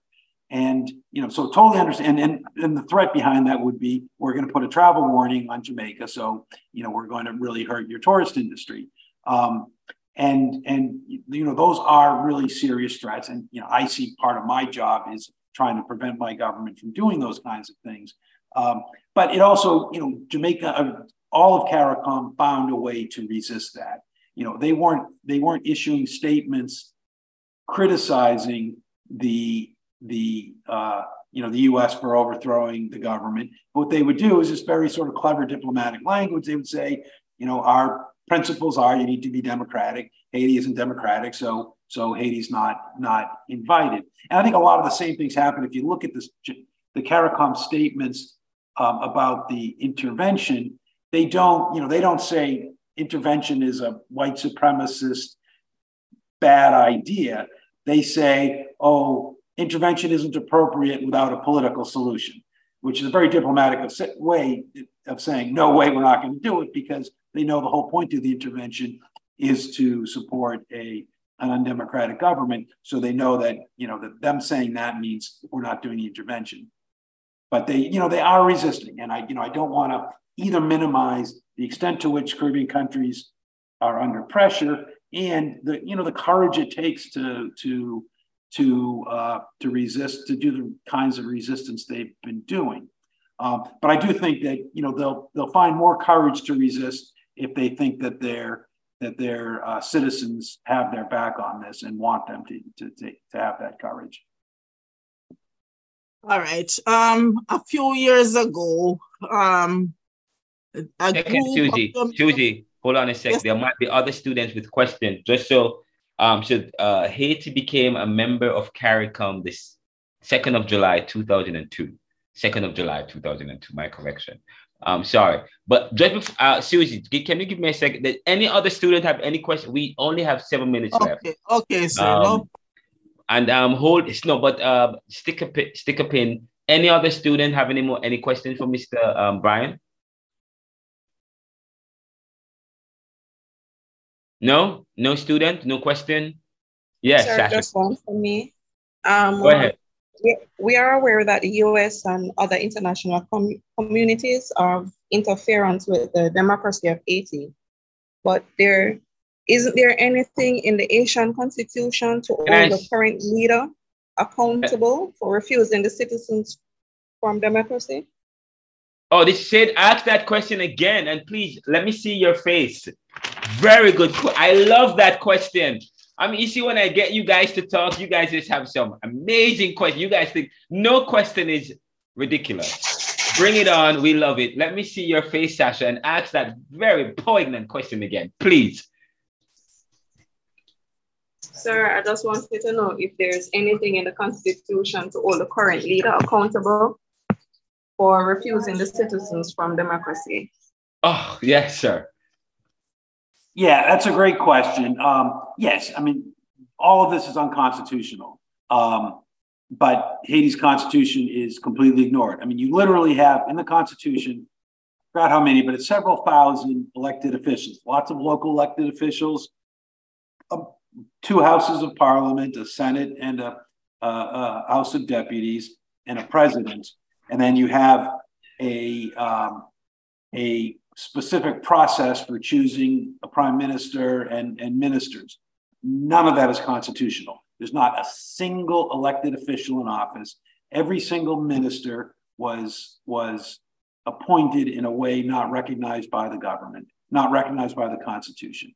The eight of the nine Supreme Court justices were appointed by a process that is not recognized in the Constitution. So it's basically the Haiti Constitution has been thrown out. Um, I, you know, I, our, our, colleagues at my, my, my, my colleague Mario Joseph and, and his team at, at the, it's called the International Lawyers Office or BAI. Um, it's a, it's a law firm, a public interest law firm in, in Port-au-Prince. Um, they, in better times when, th- when things were working better, they would file a lawsuit against the, against the prime minister for his illegal acts. Now they just know there's no way anything good is going to happen. It's not going to go forward. Um, what we're doing to hold people accountable is there is an organization called the the uh, Haitian Observatory for Crimes Against Humanity. And they've been working on reports and collecting evidence so that at some point, when Haiti's democracy does come back, we are going to be able to do things to hold people accountable. Um, there was a report put out now, it's two years ago, by the, the Haitian Observatory, along with um, a law school in the United States, Harvard Law School, that talked about that what the government was doing, especially attacks. So the government has been working with gangs to do these attacks, very murderous attacks on neighborhoods that support the opposition. Um, the, the, the report by the Haitian Observatory and Harvard Law School concluded that those were crimes against humanity. And so we're doing the legal analysis and collecting the facts so that at some point that, um, you know, when, to use Susie's uh, uh, phrase, when Haiti is singing the song of freedom, then we'll be able to, to have some kind of accountability. But right now, there's just no chance, unfortunately.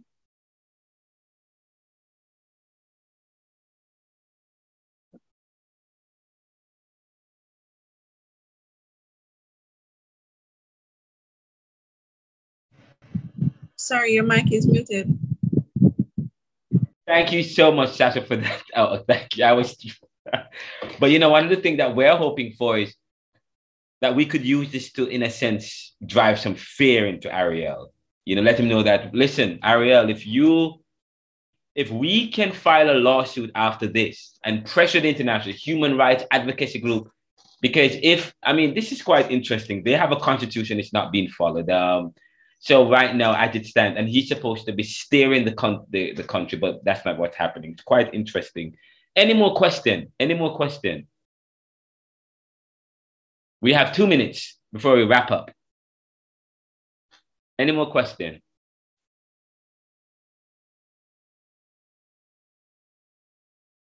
All right, so I'll the last question. Then. Go ahead. Um, it, it, it relates to the um, restitution, you know, because um, I remember a few years ago, there, there was a group, I don't know if it is the Rastafarians who were um, trying to sanction um, restitution from um, the British on behalf of um, Jamaica.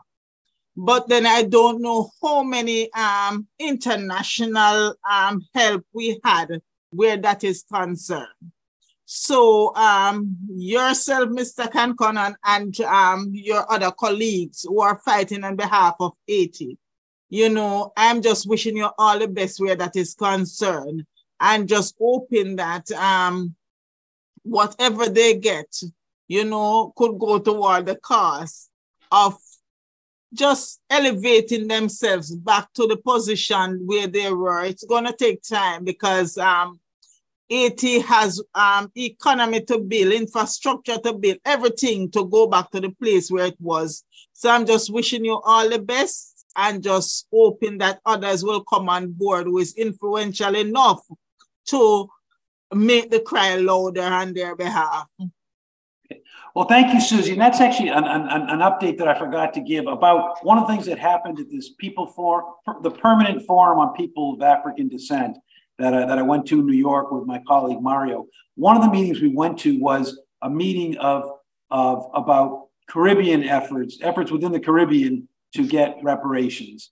And uh, it was actually really exciting hearing what was going on. There were some you know, there were some government officials, there were, uh, you know, professors, there were activists. It was a really interesting panel and, and, and exciting about what's happened. So the, the there is, CARICOM has a reparations commission and they put out a 10 point plan that is really forward thinking. I mean, it's probably, you know, the most advanced um, effort to get reparations by any group of countries. Um, and it really is kind of applying pressure on the international community to, to uh, you know, to take this claim seriously. And you know, one of the things they said there was a, uh, the, the, you know, some of the speakers they were they were they were trying to explain that we should be hopeful about this, and they talked about a lot of things that had happened lately. Um, and and one of them was that you know the Church of England in England has about how much they gave, but they just they acknowledged that they needed to pay reparations, and they they gave, I think it was maybe $500 million, which they said was not enough, but it was a start. Um, you've also in the United States, you've had several universities, uh, including Renaldo, Georgetown, where, where, where both of us have studied. Yes. Um, you know, that have acknowledged that part of their, you know, that they built built their their institution on the backs of slavery, and they're taking um, they're taking actions to to um, to pay some kind of reparations. Uh, and there's a bunch of other things happening. So there really is some progress, and I think there is good reason to be hopeful. Um, you know, there needs to be a lot more work, and and and and uh, you know, we need to keep fighting. But but it, you know, I think it's exciting that, that you know everybody in the in the in that in that session. So my colleague Mario was the only Haitian there, but everybody else who spoke talked about Haiti, you know, as being kind of central to how Caribbean leaders felt the reparations case was based on. Um, and so, you know, I think that there are, and, and, and afterwards, Mario spoke with lots of people and exchanged a lot of business cards, and and there was a lot of good ideas back and forth. So I'm looking forward to to that bearing fruit and to having continued collaboration among people from you know Jamaica and Dominica and uh, people from Trinidad, so sort of all over the CARICOM countries with their brothers and sisters in Haiti. This is powerful. Thank you so much. Thank you. And Brian, um, any update on um, IJ, uh, IJDH, the next steps, what's going on with I, the Institute for Justice and Democracy in Haiti? Um, you know, we're still trying to push the international community to respect yes. democracy and justice in Haiti. Uh, nothing big. Well, for people who want to know an update, we just put out a big report last week. Every six months, we put out a human rights report um, that explains what's happened in the last six months in Haiti. Um, and so that's if anybody's looking for more details about what's going on in Haiti, go to our website, which is www.ijdh.org,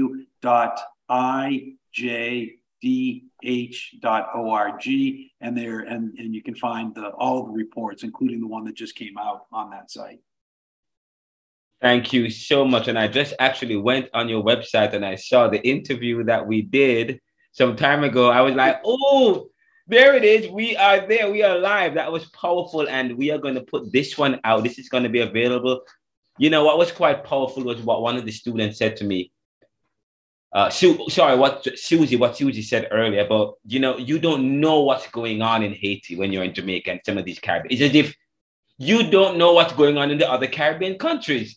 In fact, especially in Jamaica, when you when I lived in Jamaica, even I mean, and you would read the Gleaner, Haiti will be at the back page or the Caribbean page, but still nothing, nothing is really known. You know, you think about, you know, the only integration that we have is with the CARICOM or the governments, just talk at various meetings and wear their suit and tie, which is the hallmark of their what Homi Bhabha in the location of culture talks about, you know, this guilty of swaying towards this Britishness, this Englishness, this this privilege kind of a or to, but I believe as citizens, and you, I mean, Susie, you came to this course, you guys have a responsibility as well to share this. Now you have an academic education and you have a, you come to this academic institution. Now you get to go to your communities and talk about, have the discussion. The discussions here are important because, you know, I said to you, um, Haiti provides a case study, a case study of how countries continue to maintain advantage. And we are all together in the fight. So um, please go to uh, www.ijdh.org. Share this video and the other videos that we have. I'm going to be writing an article about this as well. I'm going to be turning the transcript into an article. You guys will get a copy of it and share it and talk amongst your friends, talk amongst your churches in the schools, the student groups, have these discussions. That oh, we have a petition going to change.org. It's free. Uh, they're asking you to give. You don't have to give to um you can just but they might ask you to create an account but it's still free you can vote and um, people are, are, are, signing and so on. So that's good. Some of you have paper forms that where people can sign. If you have that you can do that as well. But let's get the conversation going and let's continue the discussion. This is powerful and this is this is great. Thank you brian. You have the last word. Okay well i just you know like to thank you all for learning about Haiti and for thinking so critically about some of these issues. I really, as I did before, I really enjoyed my time with you and, uh, you know, look yes. forward to, to more discussions. Yeah, man, we definitely. Yes, and um, I didn't know you publish uh, every six months. So every six months, when you pub when you do this publication, I will read it, and then we will have a podcast and talk about it. but thank you so much, and we have somebody who's going to give the vote of thanks today. The head of the class, Dane. Sorry, the, the leader, one of our uh, the student leaders, Dane is here. Dane, you have you will be providing the vote of thanks. Go ahead. Good evening, colleagues. Good evening, Reverend McKenzie. Good evening, Sir Brian Con Canon. Is that I hope I got the pronunciation correct. That's pretty good, Dave. Canaan. Yes. We want to, on behalf of the class, I want to to pass on our thank you, our heartfelt thank you for having spent the time this evening to educate us, to inform us, to connect us with our brothers and sisters in Haiti and the issues there. And we just want to um, wish you and your team and all those who are involved in the fight the great victory that is so well needed. And we are appreciative of the fact that we are now even more stimulated to have the conversation and take it and take it even further to see what we can do as our families, as, as brothers and sisters here in Jamaica for this fight. So we thank you again for coming and being with us this evening. All right. Well, thank you, Dane, for your kind words. And I really appreciate them, but I'm going to pass them on to my colleagues in Haiti, and they're going to really appreciate solidarity from their brothers and sisters in Jamaica. And great, great, great. That's good. And by the way, um, earlier you talk about, I didn't realize there is a um, restitution um, commission that CARICOM had a restitution commission. It's quite interesting that you would say that. And by, and I don't know. I wrote an article recently, which I just published, and I sent it to the Jacobin magazine. And I said, as it, I, I presented a paper, um, and I'm going to probably provide a quick lecture, read it to the students recently. But between 1835, sorry, 1833, Brian, between 1833, what um, slavery was abolished in the it was a well, slave sorry they got eman the slavery was abolished in the West Indies in the English Commonwealth in 1833 but it wasn't until 1865 that the emancipation, the Emancipation Proclamation was was announced to the Caribbean people before they realized that they were so they were, they worked the plantation from 1833 to 1865 as freed men but they were free and they didn't know it they didn't know that they were free so then it goes so i asked the question is there rest uh, we should also include this the issue of restitution because this is you're working as freed men. So this is this is I I had I'm developing an argument and an article and research around that, but then I heard about this issue. So this is quite interesting. Well, we would yeah, man. Thank you so much. We will take a break and then we will come back at uh 8:15 Jamaican time, 9 in my time. So we take a five minute. In fact, we take a 10 minute break. Thank you so much, Brian. Guys, we'll take a 10 minutes break and then we'll come back at 9.20. Okay?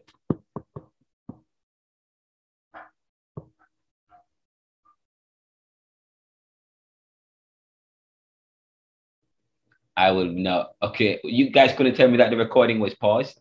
Welcome back to the class. Um, just before we, we ended, I was saying to the students that the way we ended the presentation with Mr.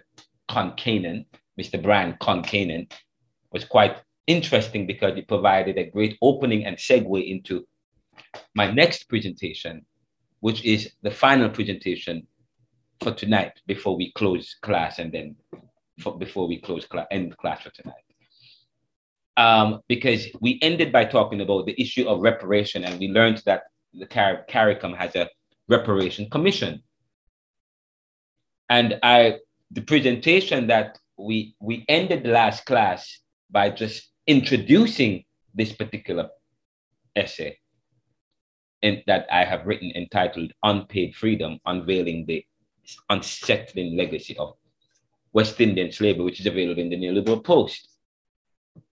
In the essay, I begin by saying the abolition of slavery in the West Indies in 1833 marked a significant milestone in the fight against human bondage. However, the news of emancipation did not reach the enslaved population until 1865, leaving them to toil as free laborers for over three decades without compensation. The essay delves into the profound injustice endured by these individuals and examines the question of why their emancipation went unrecognized for so long. Furthermore, it explores the implications of this delayed freedom, the potential for lost wages, and forced labor, and the need for compensation and remuneration for their toil. Let's begin by looking at the historical context. Between 1833 and 1865, Blacks working as slaves on plantations in the West Indies were technically freed. In fact, remove the technicality, they were free. They were free based on the abolishment of slavery. It was passed in the British Commonwealth in 1833, but they were unaware of their emancipation for over 32 years. This startling revelation raises crucial questions about the responsibility of plantation owners, the government, and the dominant class in compensating these individuals for their labor during this extended period. While the insurance claims made by plantation owners against the loss of property due to the abolition of slavery were honored, the compensation owed, owed to the workers themselves was neglected. Let's look at the compensation for lost wages. In fact, in an article entitled Unmasking Slavery's Profiteers, published in the Jamaica Gleaners edit editorial on Sunday, August 4, 2023, oh wow, this is incorrect. Where is this coming from? This is absolutely incorrect. Um, this is 2022. Historians Verene Shepherd, Ahmed Reid, Dave Dunkley, and Dave Gosse, guest columnists, argued and provided evidence of the estimated dollar amount of insurance claims and compensation received by enslavers in the Commonwealth. However, their research did not uncover any compensation to the freed slaves, according to the editorial. One, the exploitation of enslaved Africans and the, transla- the transatlantic slave trade played a crucial role in Britain's rise as an industrial superpower. And he talked about that, uh, Mr. Concannon talked about that. Again, the exploitation of enslaved Africans. And this is based on the article. This is based on the editorial. And the editorial reference um, reference Eric Williams, the late Prime Minister of Trinidad and Tobago, who published Capitalism and Slavery in 1944. In that, in that book, or in that um, in that publication, he argued that the transatlantic trade in African and plantation slavery provided the impetus for Britain's industrial advancement. I know you're hearing that Georgetown University and even the Church of England is coming out saying that is coming out saying that and and admitting that they got that where they are today, they got rich off, off the black, the sorry, the backs of slaves. The second thing is that the wealth generated from slavery was invested and reinvested in various sectors of British society, including railroads, shipbuilding, insurance, the, finance, the financial sector, the arts, and shopkeeping. Thirdly, the decision to abolish slavery in 1833 had a significant financial impact on those who had invested capital in slavery and the plantation system. To soften the blow, the British government provided a 20, 20 million pounds bailout to enslavers, representing 40% of British public expenditure at the time. Fourthly, the compensation claims which were filed by enslavers to receive compensation for their loss of enslaved people provide valuable data for understanding the ownership of enslaved people during the transition from slavery to freedom. Fifth, the compensation records reveal that more than half of the 20 million pounds paid in compensation stayed in Britain and was reinvested in various sectors such as the financial sector, railroads, and cultural institutions. Sixth, while many enslavers were absentees living in Britain, Jamaica had a significant population of resident enslavers who also filed claims and received substantial compensation in Jamaica. And seventh, preliminary findings show that 16,114 claims were filed for enslaved people in Jamaica, with the majority filed by resident enslavers. Resident enslavers. The total compensation received by resident enslavers amounted to 4.10 million pounds. So they were Jamaican, Jamaicans who were of the elite, of the who were who represented the plantocracy, who were who enslaved, who had slaves, who when they freed their slaves, they filed and got money.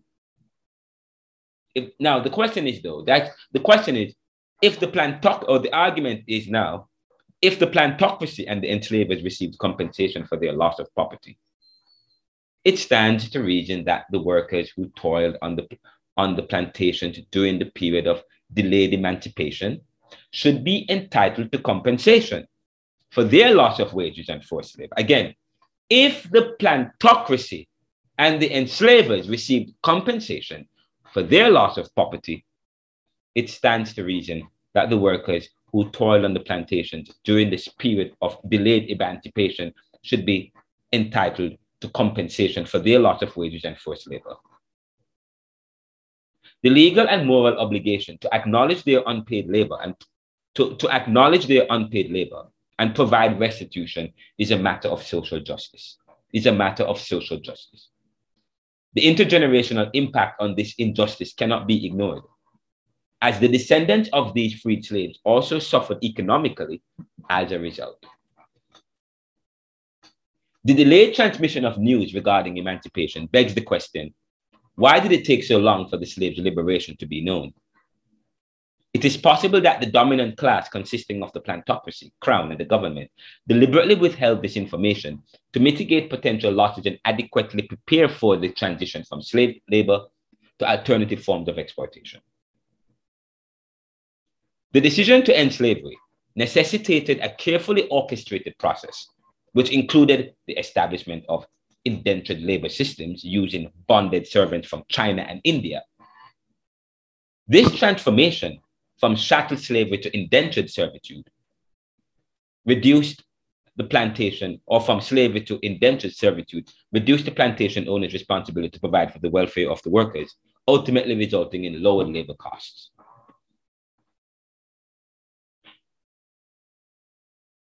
Now let's look at post-emancipation economic realities.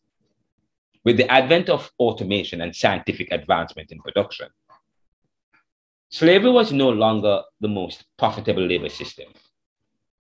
The plantocracy gradually transitioned from slave labor to indentured and then chattel and wage labor, benefiting economically from these, from these changes. However, the formerly enslaved individuals never experienced economic recovery. They left the plantations without any form of compensation benefits, or remuneration, with their welfare disregarded by the dominant class. The long-term economic, ramif- the long-term economic ramifications of this system or systemic neglect continue to be felt by their descendants, perpetuating cycles of poverty and inequality. In closing, the delayed emancipation and subsequent denial of compensation for over three decades of free labor endured by the West Indian slaves, reveal a dark chapter in history that demands redress. The legacy of slavery continues to shape social and economic disparities in the region, with the descendants of the formerly enslaved still grappling with the aftermath of unpaid toil and systemic neglect. Recognizing the historical injustice and advocating for compensation and remuneration for the affected individuals and their descendants is not only a matter of restitution, but also a step towards rectifying the enduring imbalances rooted in West Indian history. It is time to confront this painful past and forge a path forward for a more just and equitable future for all. And that is the end. Now, by the way, um, there's something I need to correct. Uh,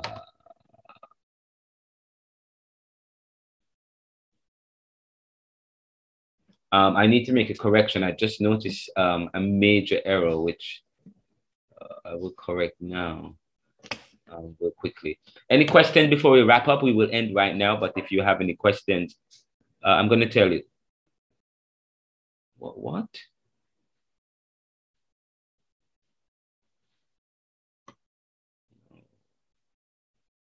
There we go. August 4, 2013.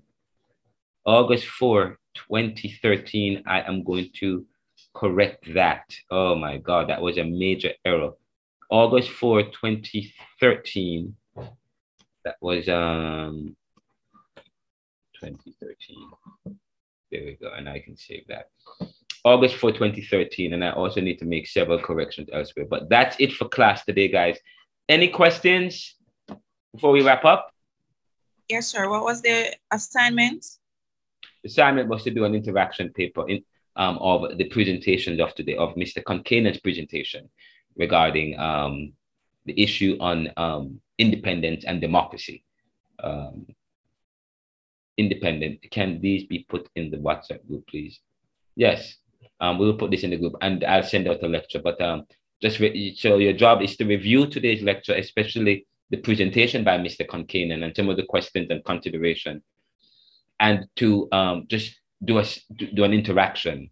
What jumps out to you? What were some of the takeaways?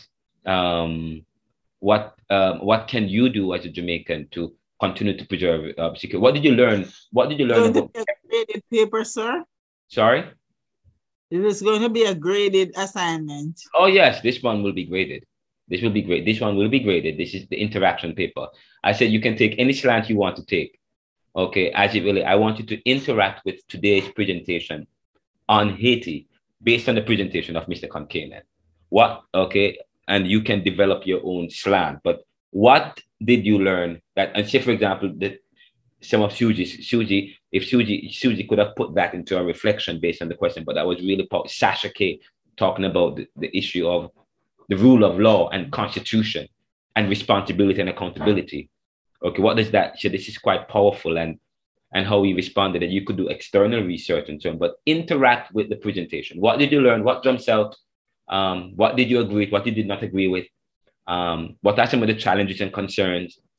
Um, the challenges in terms of what can we do as a Caribbean people or what it is that hold us back. Say, for example, should you talk about the issue of dependency or dependency and the fact that in one moment he talked about the issue about um, Jamaica, um, Jamaica being threatened by the US, a, a travel ban being put out. Um, we are we want we make money through foreign exchange. We need we need we need people to come here in order to make the foreign exchange. We talk about talk about our work borders around tourism. If we're heavily rely, if we if we make most of our money come from tourism, that's a problem. Okay, because if we get people come from certain places, then they can issue travel ban that affect our ability to earn foreign exchange. So it's as if we are locked in. We have to do what they, what those people from the global north say, because most of our foreign dollars come from their citizens coming to Jamaica. How does that speak to our ability or inability to do anything? How does that speak? Does that speak to our independence? You, notice how I'm already giving you an, uh, I'm already interacting with it. I'm already, you know, you do, that speaks to the issue. And then, of course, the letters I will send to you with John, I read earlier talk about John Maxwell and how how the Caribbean was seen as as as in the letter how in in in 2004 or 2003 how the Caribbean uh, was seen Jamaica and the Carib um, Trinidad and so on how they were seen by John Maxwell and and those who were involved in the discussion that understood what was going on at the time were saying Jamaicans were they were seen as cowardice on the issue of, of, of standing up against global power for the Haitians in terms of restoring democracy. We talk about look what happened in Haiti, where after the death of the of, of, of the president, uh, sorry, the assassination of the president, there was a government in place. But he was pushed aside by people who outside of Haiti. He was pushed aside by people outside of Haiti. And and Ariel, um, Ariel was the de facto government, the de facto prime minister, was was installed by somebody outside of Haiti. What you know how that speaks to the wider issues. And we talk about earlier, we talk about the issue of bureaucracy and how when we look at the United Nations and the Security Council and who comprises the Security Council. And then you might ask, I mean, can we do, can Jamaica and small states like Jamaica and Haiti, can we do anything outside of a stronger union? In fact, can we, can even as a Caribbean community, can we, what latitude or what power or independence or authority do we have to pressure, to pro- provide any pressure on the international community and to restore democracy when we realize when, when we when we see who we're going up against, the United Nations security and who they comprise the Security Council and so on. Can what is the and if we can do anything, what will that look like? And that's when you you talk, you start reading, you start reading books like Neighborhood Organized. Yes. Yes, sir. Just before you go. Um, wait, wait, hold on. That's when you start reading books like Neighborhood Organizing in America by Robert Fisher. Let the people decide. Or you might want to read, um, where's that book that I read, I saw earlier? The Poor, Poor People's Movement. Where is it? Can't find it. Send me around. Poor People's Movement. Who wrote that book? Uh, I just picked it up earlier. Uh, here we go. Poor People's Movement by Frances Fox Piven and Richard A. Cloward. Poor People's Movement.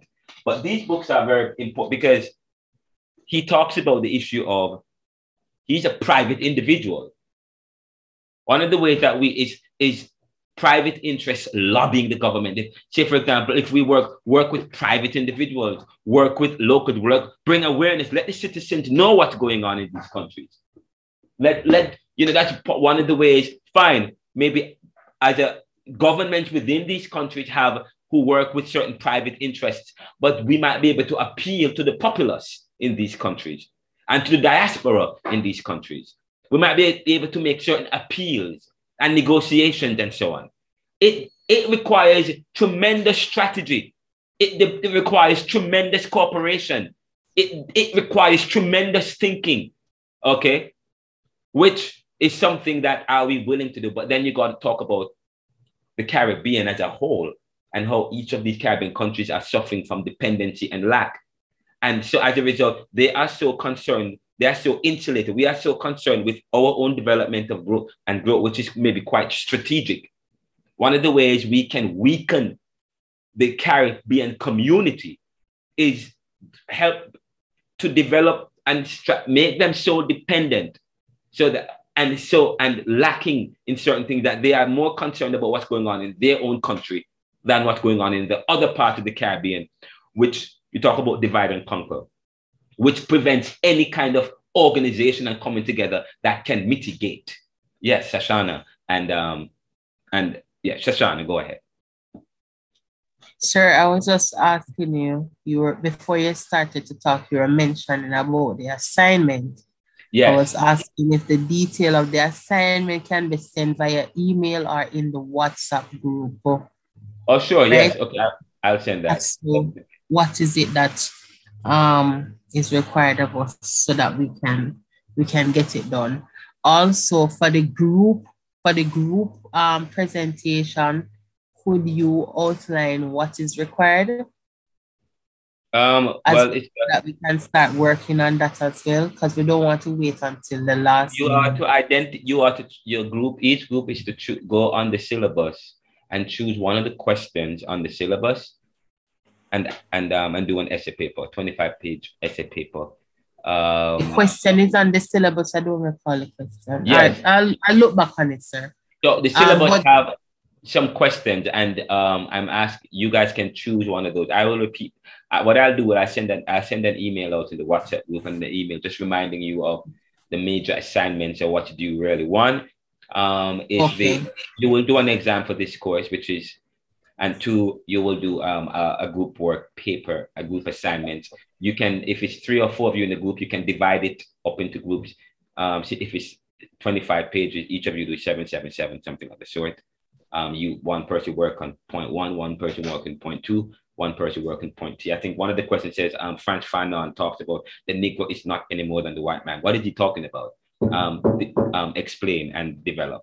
Um, so you okay. guys. One okay. one other thing, sir, because I know you had mentioned that you won't be posting this video right now, and since the assignment that we're going to be writing is on the presentation that Mr. Brian did, um, oh, yeah, how yeah. can we get that the, the recording?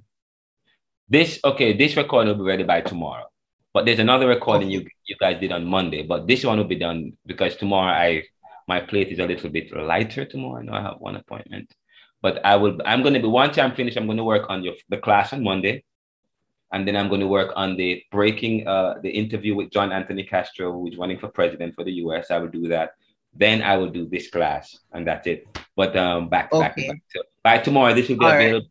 But and um and we are also going, as I said to you, I'm working on a transcript. Now, the interaction paper, did you get the email I sent? I did a presentation on doing interaction papers, like what to expect. So if you are doing an interaction paper, uh, hold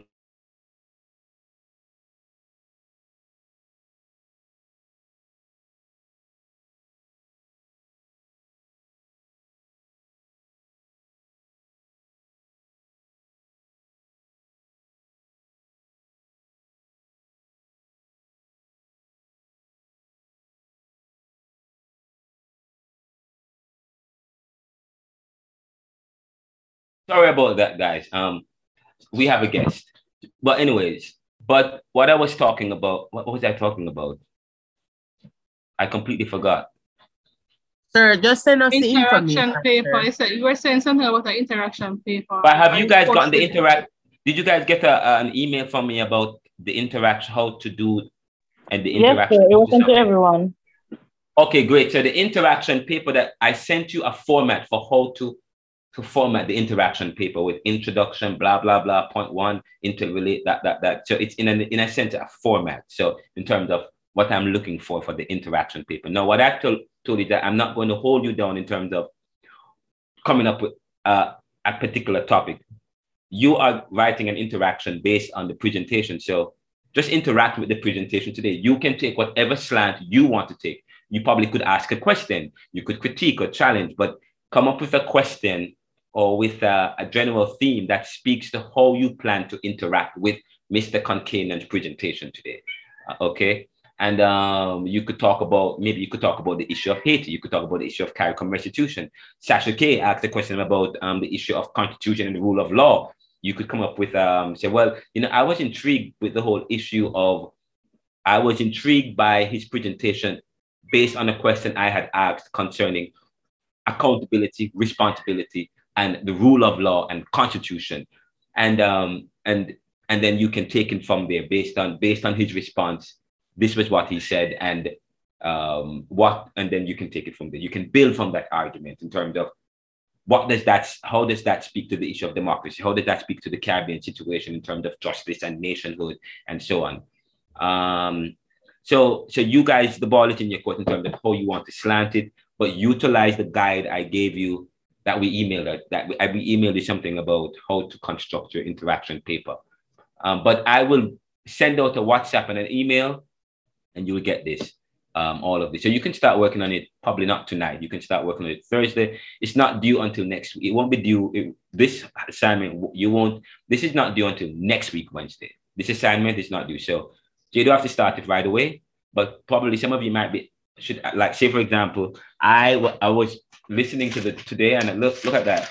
I have one, two, three, four, five, six, seven, eight, nine, 10, 11, well, 10 and a half pages of notes. Wow, I could turn this into a interaction paper and submit it. uh, summarizing everything and playing with it. So you could probably do a summary. You could summarize the presentation thematically. Point one, point two. I'll accept that. Okay. And and what jumps the point and and what and and what what questions come to mind um, that you want to leave open but something to pursue. You could you could summarize the presentation as well. I will explain that. It's an interaction paper. I leave it in your court. You won't be graded heavily in the sense that um, what I'm looking for is your ability to interact with the subject matter. Okay, that's very important and develop and build and develop your awareness and then your ability to be able to speak freely about these things. That's really good. But so far, I really appreciate the questioning by some of you. Sasha K what you hit it on the head. I love that question. Suji, powerful. Um, I don't think I had anybody else that asked the question. I think it was just Suji and Sasha that asked question, but it was but thank you guys so much. If you guys have questions that burning questions that you had but you never asked him, send that um send it to me and I'll send it to him and um and hey say hey some of the students had some questions that they couldn't ask but they have these other questions. I'll send it to him and he I have I have his direct phone number and email. He responds. Okay, so send that to me. Um and just so you know, part of your grade come from your participation. Part of your grade come from your interaction. In fact, Sasha and Suji already get grade for this paper. They already gave me an interaction paper. The fact that they interacted so well. Okay. But the other students, I didn't, I didn't get anything from you in the class today. So especially you guys need to submit an interaction paper. But Susie and Sasha, yeah, still give me something, but I won't mark you too hard. Probably build on what you have said earlier. Build on the, the question you asked. Yeah, just build on it and just respond. You know, I, you know, earlier in the presentation it was quite powerful. I asked him, asked Mr. Conkin a question about responsibility, and his response it was quite interesting that he would say X, Y, Z, and whether or not he answered the question. You could build on that. Okay, that could be, but you already get got a grade for this because I when I mark and I, and I send in the email, I'm looking at how you your attendance and the participation and engagement with the presentations. And it was it was was Romain, did Romain ask a question as well? Yeah, Romain as well. It was powerful. Thank you guys. I was I was blessed and I was moved by your questions. And I was just happy that all of you came to the class and participated and demonstrated some level of interest. I really appreciate that. This was powerful. Um, we will continue to, I will send out all of this material. Don't worry about it. You will get this in a very nice, neat presentation form format that you can, and then you can start work on it. So you do have to start work on interaction paper until tomorrow. If you can start now, but if, if you want to wait on the video and the, and the other stuff, then you can wait until tomorrow evening. I'll send it out to you guys. Okay. But thank you guys. And I hope God will continue to bless you and keep you and place his hand upon you and surround you with your love, with his love his mercy, and his kindness. I pray that the beauty of Jesus be seen in you with all splendor and purity. We pray, Lord God, that as you empower us, we may empower others. You know, we say we're weak, but Jamaicans say them little but them talawa. But part of the talawaness come from you, oh God, because it is in you that we live and have our being. Yes, you know, we are the, we, we talk about being a little bit dependent and lack and having some lack and so on. But Lord, and that we talk about, you know, we, we point to Goliath and David and how David used them little five stone and knocked down Goliath. That's a powerful story for us to think about as people of the Caribbean who call ourselves people of the of faith that has always driven us to success. And so, Lord God, we are relying and depending on you as we help, as as we as we demonstrate our good Samaritan, our Samaritan, or that good Samaritan spirit, to lift up those who need to be lifted up, to be friends with those who need friends, to fight for justice where there is injustice, and to empower us, strengthen us, and keep us, and bless us with the resources we need in order to make good on those things that you want for all people. These are the mercies we ask. Amen. God bless you and keep. Amen. And uh, see you guys. Yeah, man. See you guys Monday. But of course, I will send out the emails and some and notes for you guys. Take care. Sir, sir, a reminder for you not to have too loud of a background music in there. All right, but the last one was okay, right? You heard you've been listening to the last ones. Yeah. Good. Yes. Good. man. All right. Well, take care. The last one and this one, um, I will. I have lowered the music, so thank you for reminding me. Take care and be Yes, safe. sir. Yeah, man.